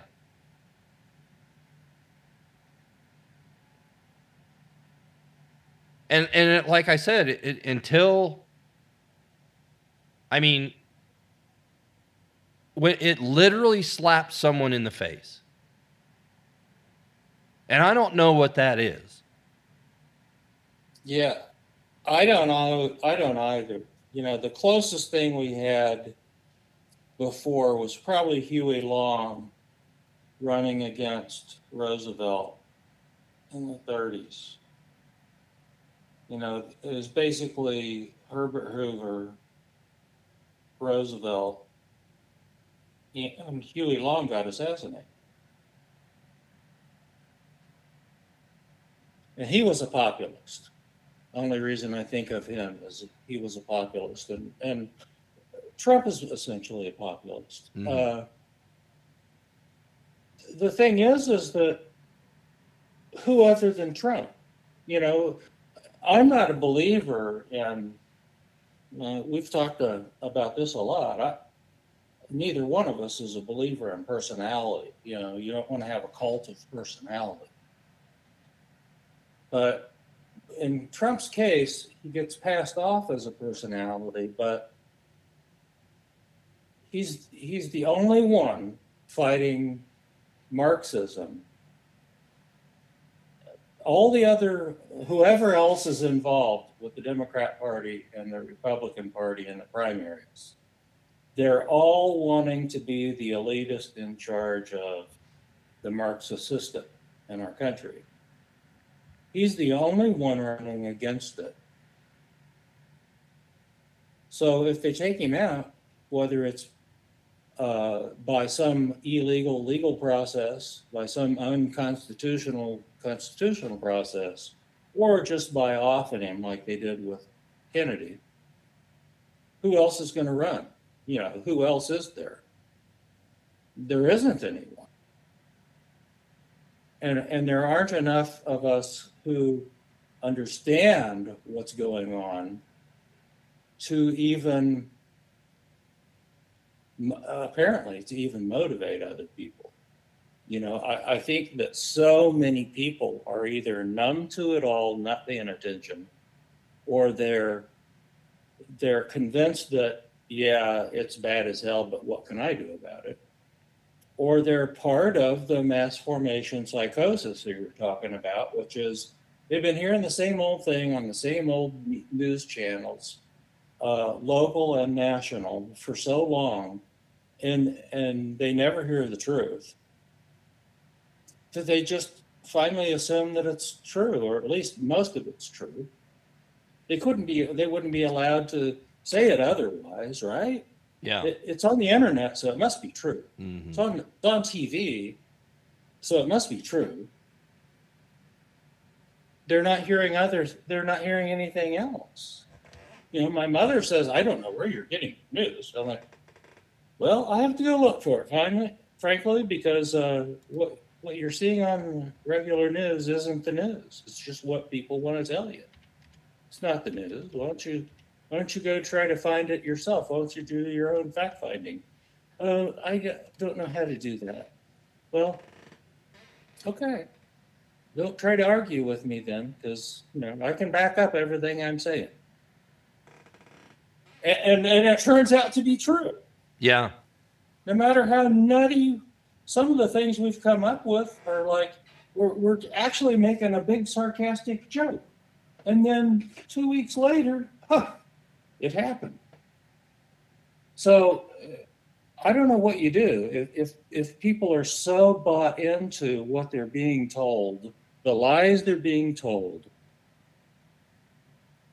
then I, I how do you count on them to fight a revolution? I mean, Soviet Union did that really well, and I and I think that all the work we did, the CIA did to keep the communism and the Russians, the Ruskies as they called them, out of this country, they got in. And, and they got in through the universities.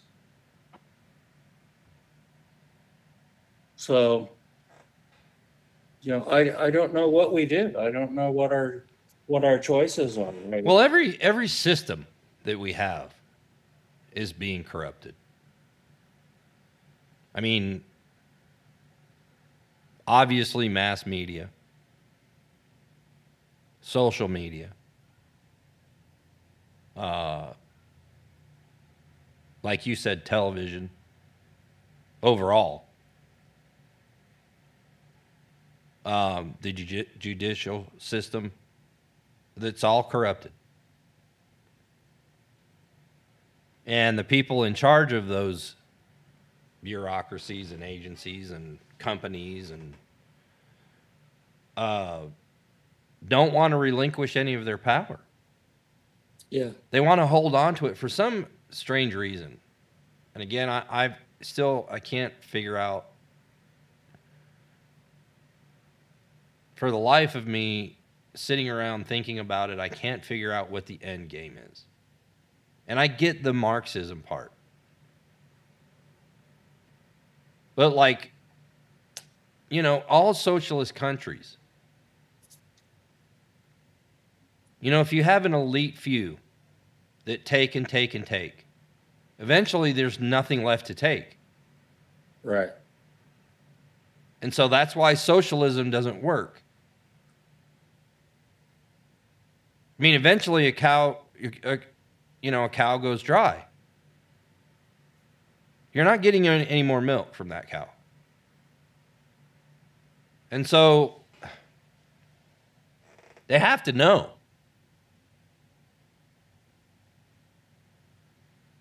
Is it is it because eventually one day they know they're going to die and it doesn't matter? At least I'll I'll live a, a, a the good life, you know, for as long as I happen to be on the planet. Like you know, Well, eh, eh, have you ever thought? Have you ever thought that uh, some of these politicians that that refuse to go away and you know they can't talk anymore, they can't hardly walk. You know, they lose their train of thought. That the only reason that they're still there is because they don't want to give up that power. And I, I want to make as many horrible decisions as I can Yeah. while I'm still here because I'm going to die soon. So, what difference does it make? Yeah, I'm pretty sure that's why Nancy Pelosi stayed on, even though she lost the speakership.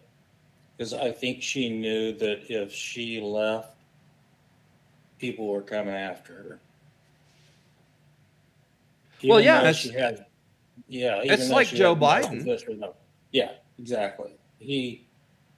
I mean, not only that, what are they going to do? All this. Yeah. Well, But he became uh, he became a multimillionaire for apparently no reason. He's never no nobody in his family has ever owned a business, has ever had a real job. How how does that happen? Well, the Biden family, his uncle and his father, had a very interesting relationship with some of these folks in Boston. That just is not something that, um, well, in other places. It's fascinating stuff that is just, I guess, not out there um, but they they don't have a history of making an honest dollar. Uh, I'll just leave it at that because I I drag enough attention as it is, and we're near the near the end Yeah. here. Um, but uh, there were there were people with money in his family, but they didn't they weren't working for an honest dollar. Uh, but I, I'm trying to think of something here. The if you look at how, like the Federal Res- the Federal Reserve was the biggest move of progressivism in this country. I mean, a permanent move. There were a lot of things like changing how the uh, Senate operated. You know, with with them being uh, elected by popular vote instead of by legislatures, uh, prohibition, some things like that. Big, big stuff also. But the Federal Reserve was Europe getting their hooks into America. The other stuff was more Marxist of how do you how do you change the social fabric and how the government operates, sort of thing. Um, the Federal Reserve was Europe, and the old families there. And the central banks in Europe actually go back to, some of them go back to the, the time of uh, you know, the popes starting up. Um, the Medici uh, family in Italy. Uh, there's some really old families involved in those European central banks. Um, everyone thinks of like uh, Rockefellers, and they and they think of uh, the oh, what's the the Rothschilds. But oh my gosh, there, there's like England Central Bank was put together in, I want to say 1690s, something like that. But their previous uh, Bank of London was, I don't know, I think that was goes back to like the 1200s. Um, there's really old money. They they think generationally, which is how the Chinese think. The Russians don't seem to have a problem with killing off a generation and start up some because I I think maybe it's the agricultural background when you've got to burn the field to the ground sometimes and start over again. I, I don't know. Um, but it goes it gets to a legacy, a family legacy, I guess you could say, where uh, these folks uh, want to preserve their family lines. And Europe, Europe's been tapped out for a long time, and they know it. They have huge problems there. That, uh, I mean, granted, the last fifty years they've been of their own making, but economically, Germany, there's Germany in Europe, and then there's the rest of Europe. Mm-hmm. I mean, pe- people talked about Liechtenstein and Finland and, you know, small scale socialism or you know, what have you. But these countries in Europe only get along economically because we're footing the bill for their defense. Not not one of them pays their uh, their piece of NATO that they're supposed to be.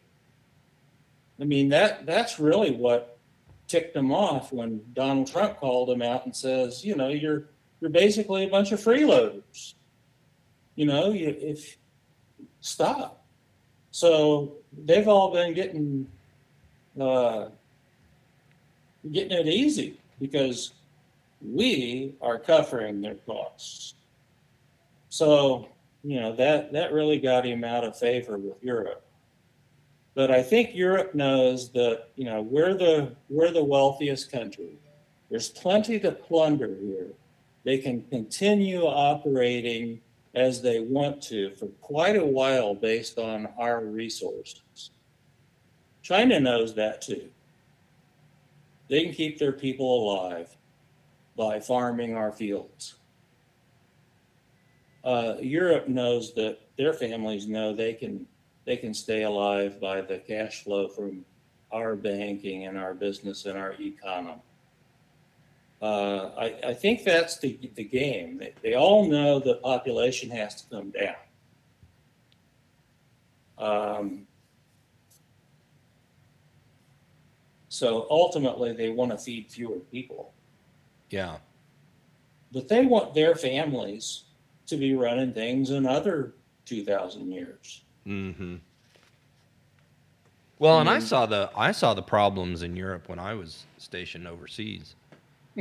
I'm sure in, you in did. the in the you know late '80s, and so, I mean, even though the fall of communism happened while I was there, uh, they had they had in the in the late '80s, they had an immigration problem. Yeah. And since then, it's just got nothing but worse. And when you talk to, you know, that that's the thing that that kills me about Americans. Oh, well, you know, it's the humane thing to do, and immigrants built this country, and yeah, maybe so. You know, again, my family is is a family of immigrants, and and whatever. But it wasn't done the same back then. You know, people just weren't illegally crossing, you know, they had to go through a process. And, the most country's been built. The country's already built. We don't need to have immigrants come in and build. Right. Yeah. Because it's built. Yeah, Yeah. right. Uh, but they had a they had a real problem with with immigration and and basically had the same nonchalant attitude of oh well you know you know we're a welcoming country and you know we have to be accepting of other people and you know but if you talk to german people just like you talk to normal american people uh, citizens they didn't want it No. they they threw a friggin' fit over that crap And you're starting to see that now, even even some of these, you know, Democrat cities with, you know, like New York and and in California, you know, they're complaining that they have too many people. Hmm. And the immigrants are homeless on the sidewalks and we don't have anywhere to put them. Well, you asked for it, now you got it. You know, we warned you.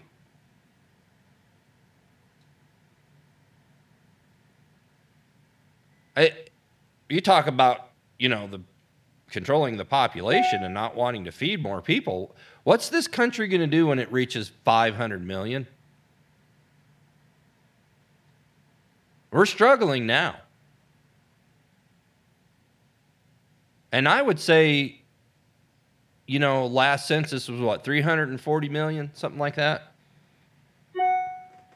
Uh, with Well, I don't even believe the census numbers anymore. Well, you can't, number one, because we have so many Yeah. people here that are undocumented that we don't even know. I mean, we don't know what the number is. Right. Yeah. You know, some say up up to 30 million. So we're we're We're right at the threshold of 400 million people. And we can't sustain that as it is. Uh, you know, now now New York is asking for like 28 billion dollars in in federal aid, which they're like that needs to come from every state so that we can get our crap together. I didn't agree to that. No. You know, where's the paperwork I can sign that I opt out of any of my money going to New York?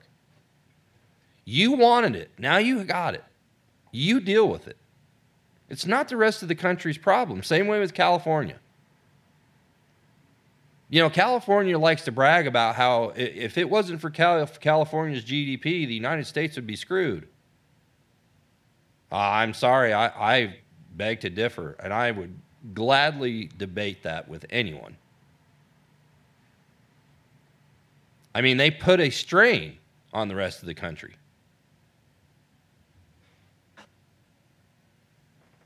Let's not let's not even go and talk about their their contribution to the debt. So, I, again, I, I think it's one of them things that is going to come back to haunt people in this country.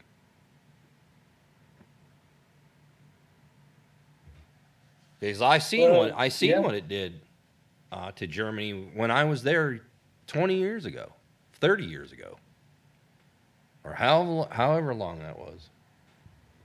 Well, the things that change a country's course, you know, it its course of it, you know its directional course is what I'm talking about. You know that it's a, it's a ship sailing out in the ocean and it's changing course. The, the, the countries that have changed course before it was too late was never done democratically. It was never done by vote of, you know, 60% of the people in the country decide to vote and say, we're going to do X and change how our country operates. It just doesn't happen. It's a it's always a minority of people, mm-hmm. and they might force a force change through a democratic process, or they might force change through some sort of dictatorial process, or they might force change through a revolutionary process. But it's not the majority of people who live in a country wake up one day and say, you know, we really need to close the border. No. It's not, you know, let's go. I think we need to really think about invading Czechoslovakia or uh, taking over Poland or whatever. Let's let's go invade Taiwan. You know, people don't just sit around and it, those things aren't done by a majority of people. Everything is done by a minority. And like I've said before, with like the American Revolution, that was basically a third of the population said, yeah, we're willing to fight this. You know, we had another third that were were British loyalists, Tories, that that that's a, something big that we allowed to happen that probably shouldn't have been done in retrospect, which was those people who wanted to were allowed to stay in this country. An awful lot of them were slaveholders. You know, people who'd come here from England and they were southern plantation owners and owned slaves.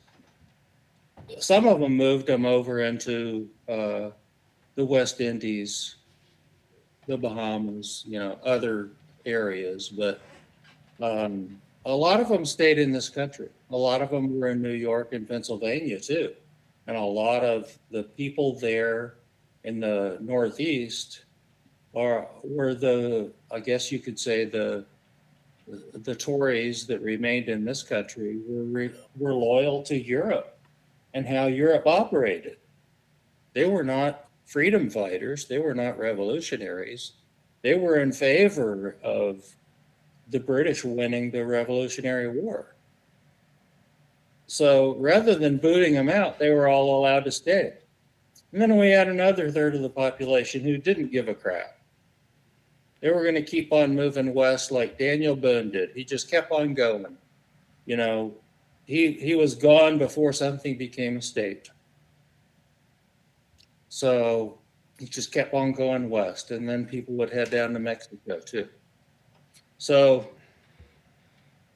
you know, I, I don't know. Well, I guess I'm just doing a lot of yapping right now, and I'm like, I don't know where the solution is, but I don't think it's by waiting for the by a majority of people to wake up one day and vote a certain way. Yeah, no, I think we're well beyond that. Yeah. So I want to close on two uh, two things here. Um, one we we've predicted on this show. So, a Russian state television station threatened nuclear strikes against the United States in response to U.S. involvement in the war between Russia and Ukraine.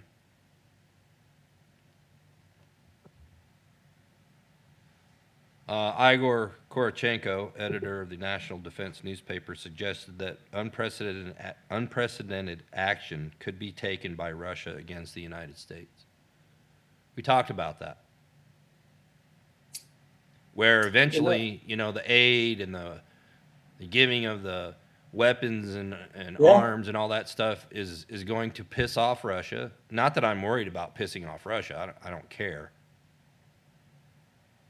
but they were they were going to do something in response and they basically said uh, and and here's an interesting thing the most important message we should send to the americans is that we will not wage war with you in europe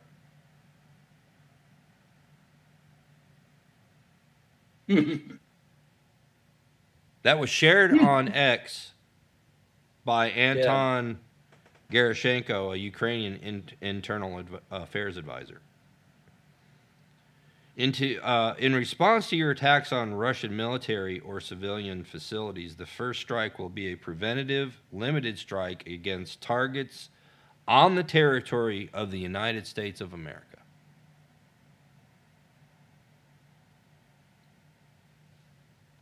Yeah. Well, I'm surprised they haven't done something already. So Korotchenko said uh, Russian officials and experts would discuss the use and permissibility of tactical nuclear weapons, what goals and what tac- tactics we will use.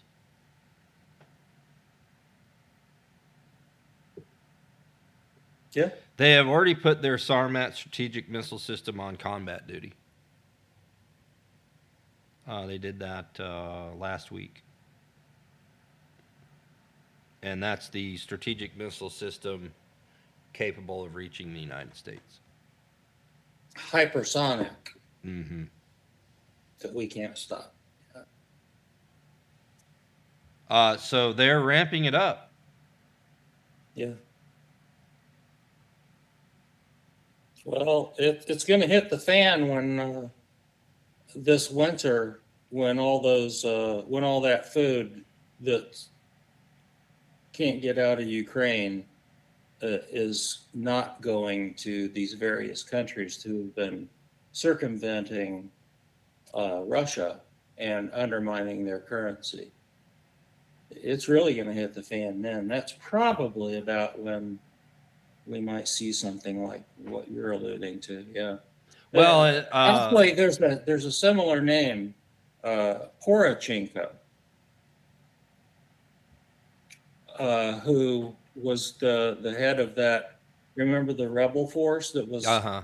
going to, you know, turn around and from Ukraine and, you know, basically he capitulated to Putin and said, "Let's be friends again." Yeah. I thought maybe that was coming. His story was coming on your thing because you know what happened to him. Oh yeah. Yeah. Saw the plane. plane fall out of the plane, sky. plane went down in northwest Moscow. Gee, I wondered how that happened. Oh, such a shocking event. Okay. Mm-hmm. You said there was two things. What's the other one? Uh, so the other one is um, Enrique Tarrio, former national chairman of the Proud Boys, was sentenced today to 22 years in prison. Mm. Uh, he was charged for conspiring to stop the certification of the 2020 presidential election uh, in Congress. He wasn't even there on that day. He was not. He wasn't in Washington D.C., but they said he played uh, a pivotal role in uh, the breach of the Capitol. Yeah, he was one of those people I was talking about that the DOJ was, uh, well, FBI was tapping and setting up through all of their activist agents that were infiltrating these organizations. They already knew who they were going to go after before that even happened. Yeah, and I have to admit, I don't know a whole lot about the organization. I, I do know that this uh, Enrique Tarrio was accused of being racist. Uh, and- yeah, a white supremacist, and, and he's Yeah. like, I'm not even white, but um, yeah. But prosecutors wanted him to get 33 years, and um,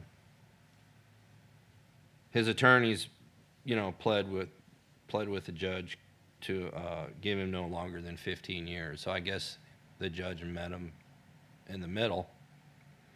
But he, um, so I guess six Proud Boy leaders were charged for conspiring to stop the certification of the 2020 presidential election. Yeah, like seven of you are going to stop a presidential certification. Okay. Um, but anyway, uh, he's reserved, received the longest prison sentence to date. And again, he wasn't even in Washington when when the uh, supposed insurrection took place. Yeah. Um, but I thought that was interesting because uh, what they found him guilty of. Of course, yeah. conspiring to stop the certification of the 2020 presidential election results. Will that be the next indictment of Donald Trump? I mean that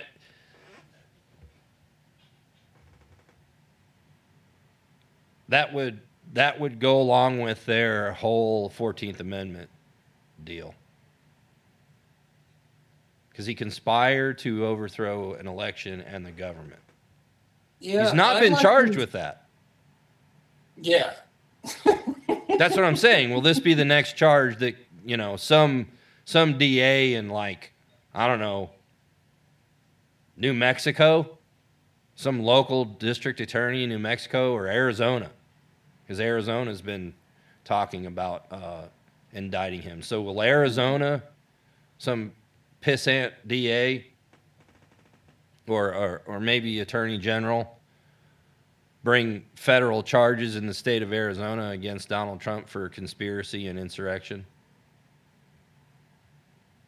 Stay tuned. Yeah. Or, or are they just going to kill him? Because the, the, the, the indictments don't seem to be doing it any good. He, he has his biggest lead uh, so far. Um, yeah, and the, the biggest losers, the ones at the bottom of the polls, are uh, Fat Boy, whatever his name is, the former Jersey guy, Yeah. the Weebles Wobble guy. Um, what is his name? Chris Christie. Chris Christie, yeah. Chris Christie and uh, Pence. They're at the bottom of the list. I mean, they got to work their way around a lot of competition. And they they seem to think they're the ones most entitled to be Oh, I'm sorry, most qualified to be um, president. So yeah, it's like these people they have no clue at all. They don't understand where a third of the country is. So, you know, we're not a majority, but we are a third of the country. So I'd be very interested to hear what the what the proof of a conspiracy uh, existed because I have yet to even hear of any. I I never heard of anyone going to DC to stop the uh, counting of the uh, electoral college votes. All I ever heard was, you know, maybe protesting something or whatever, but, um, you know, stopping the electoral count. I got. Did you hear about that? No. Uh-uh. Yeah, I, I did. I certainly never did. Yeah, Doesn't no, mean I- that I'm, I'm, I'm not a part of this Proud Boy thing, but I'm like, did, do they really have him on tape or something saying, you know, I really think we need to get a million people together to go stop the, stop the electoral count?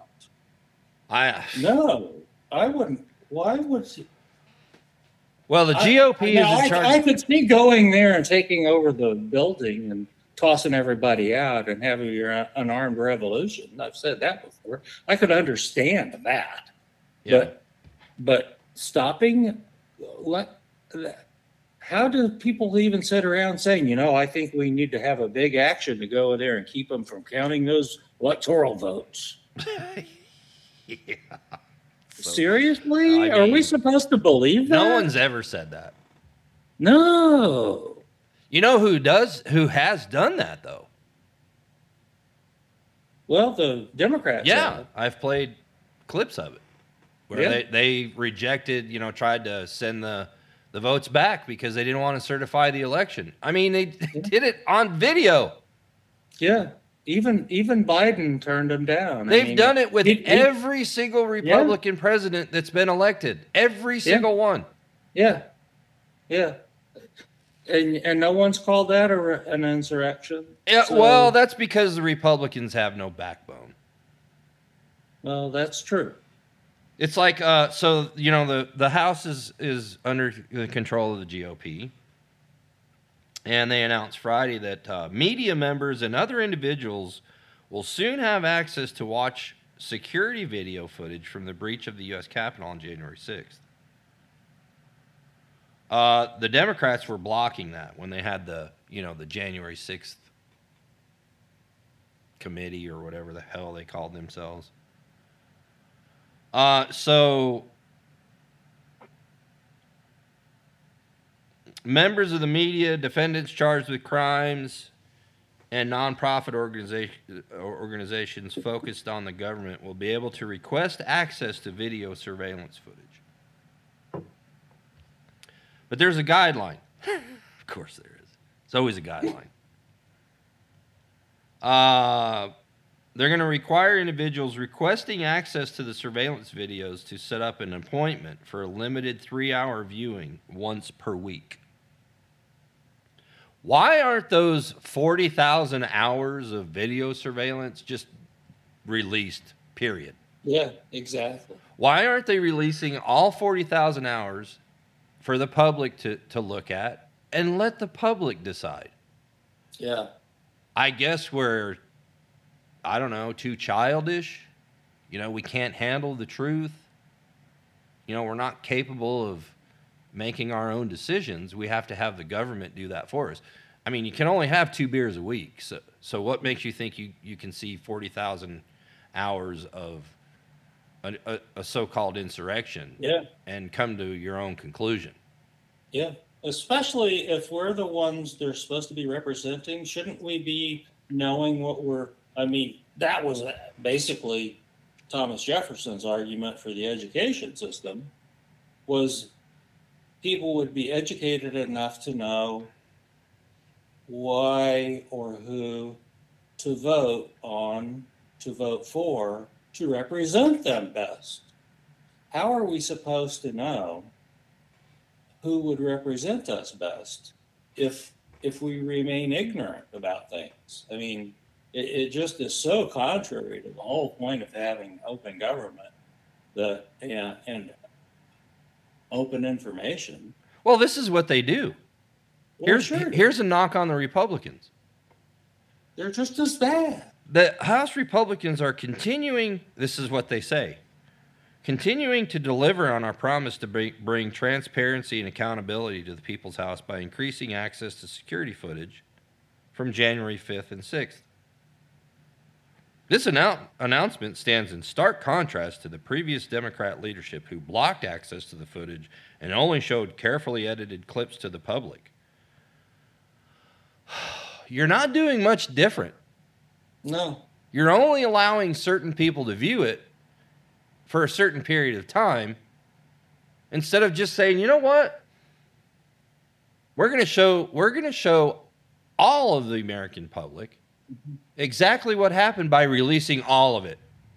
Yeah. We're putting it online today. Here you go." Yeah. How about you put it on YouTube? Yeah, that's what I'm saying. Whatever. Yeah. Make it available to, I don't know, three, five, whatever, any platform who wants to run it. C-SPAN. Yeah. You know? Well, how about Put it on freaking wants to show- Wikipedia. Exactly. Yeah. It doesn't matter. Just do it. Stop telling us that you're doing something when you're not doing really much of anything at all. I mean, Exactly. yeah, That's that's, my gripe with the Republicans is they're just as bad as the Democrats are. Sometimes worse. Yeah. In, in, in the way they operate. Well, You know, because they just because they I just think, lie about different things. Yeah, absolutely. And I think that's the problem is that they, you know, they're manipulating their their base just like the Democrats do. Uh, by throwing them a, a you know, not necessarily a bone, but you know, a little scrap. Yeah. We'll just throw them a few scraps. And that should satisfy them. And if it doesn't, oh well. Well, how about we all just go pull a BLM and we keep that going? Gosh, man. satisfied? I mean, it just sound, is sounding like a better and better idea every time. I Yeah, I don't disagree. let's go pull a BLM and you know just keep going until we we get what we want. And and we won't even know what we want until after we've caused a lot of damage first. I mean we, it turns out blm was all was just about raising money to send on to things. It wasn't about anything they said it was anyway so we don't really have to be that clear I'm just venting now. I'm sorry. I have, sorry, I have to go. Yeah, that's that's gonna do it for another episode. Uh, today is Tuesday, the uh, fifth of September, and uh, we will see you in a couple of days on Thursday. Mhm. Uh, check us out on an inquiry into inquiryintofreedom.com, and uh, you know, shoot us an email or or whatever. Hasta la vista. And we'll see you. Thursday. Bye bye.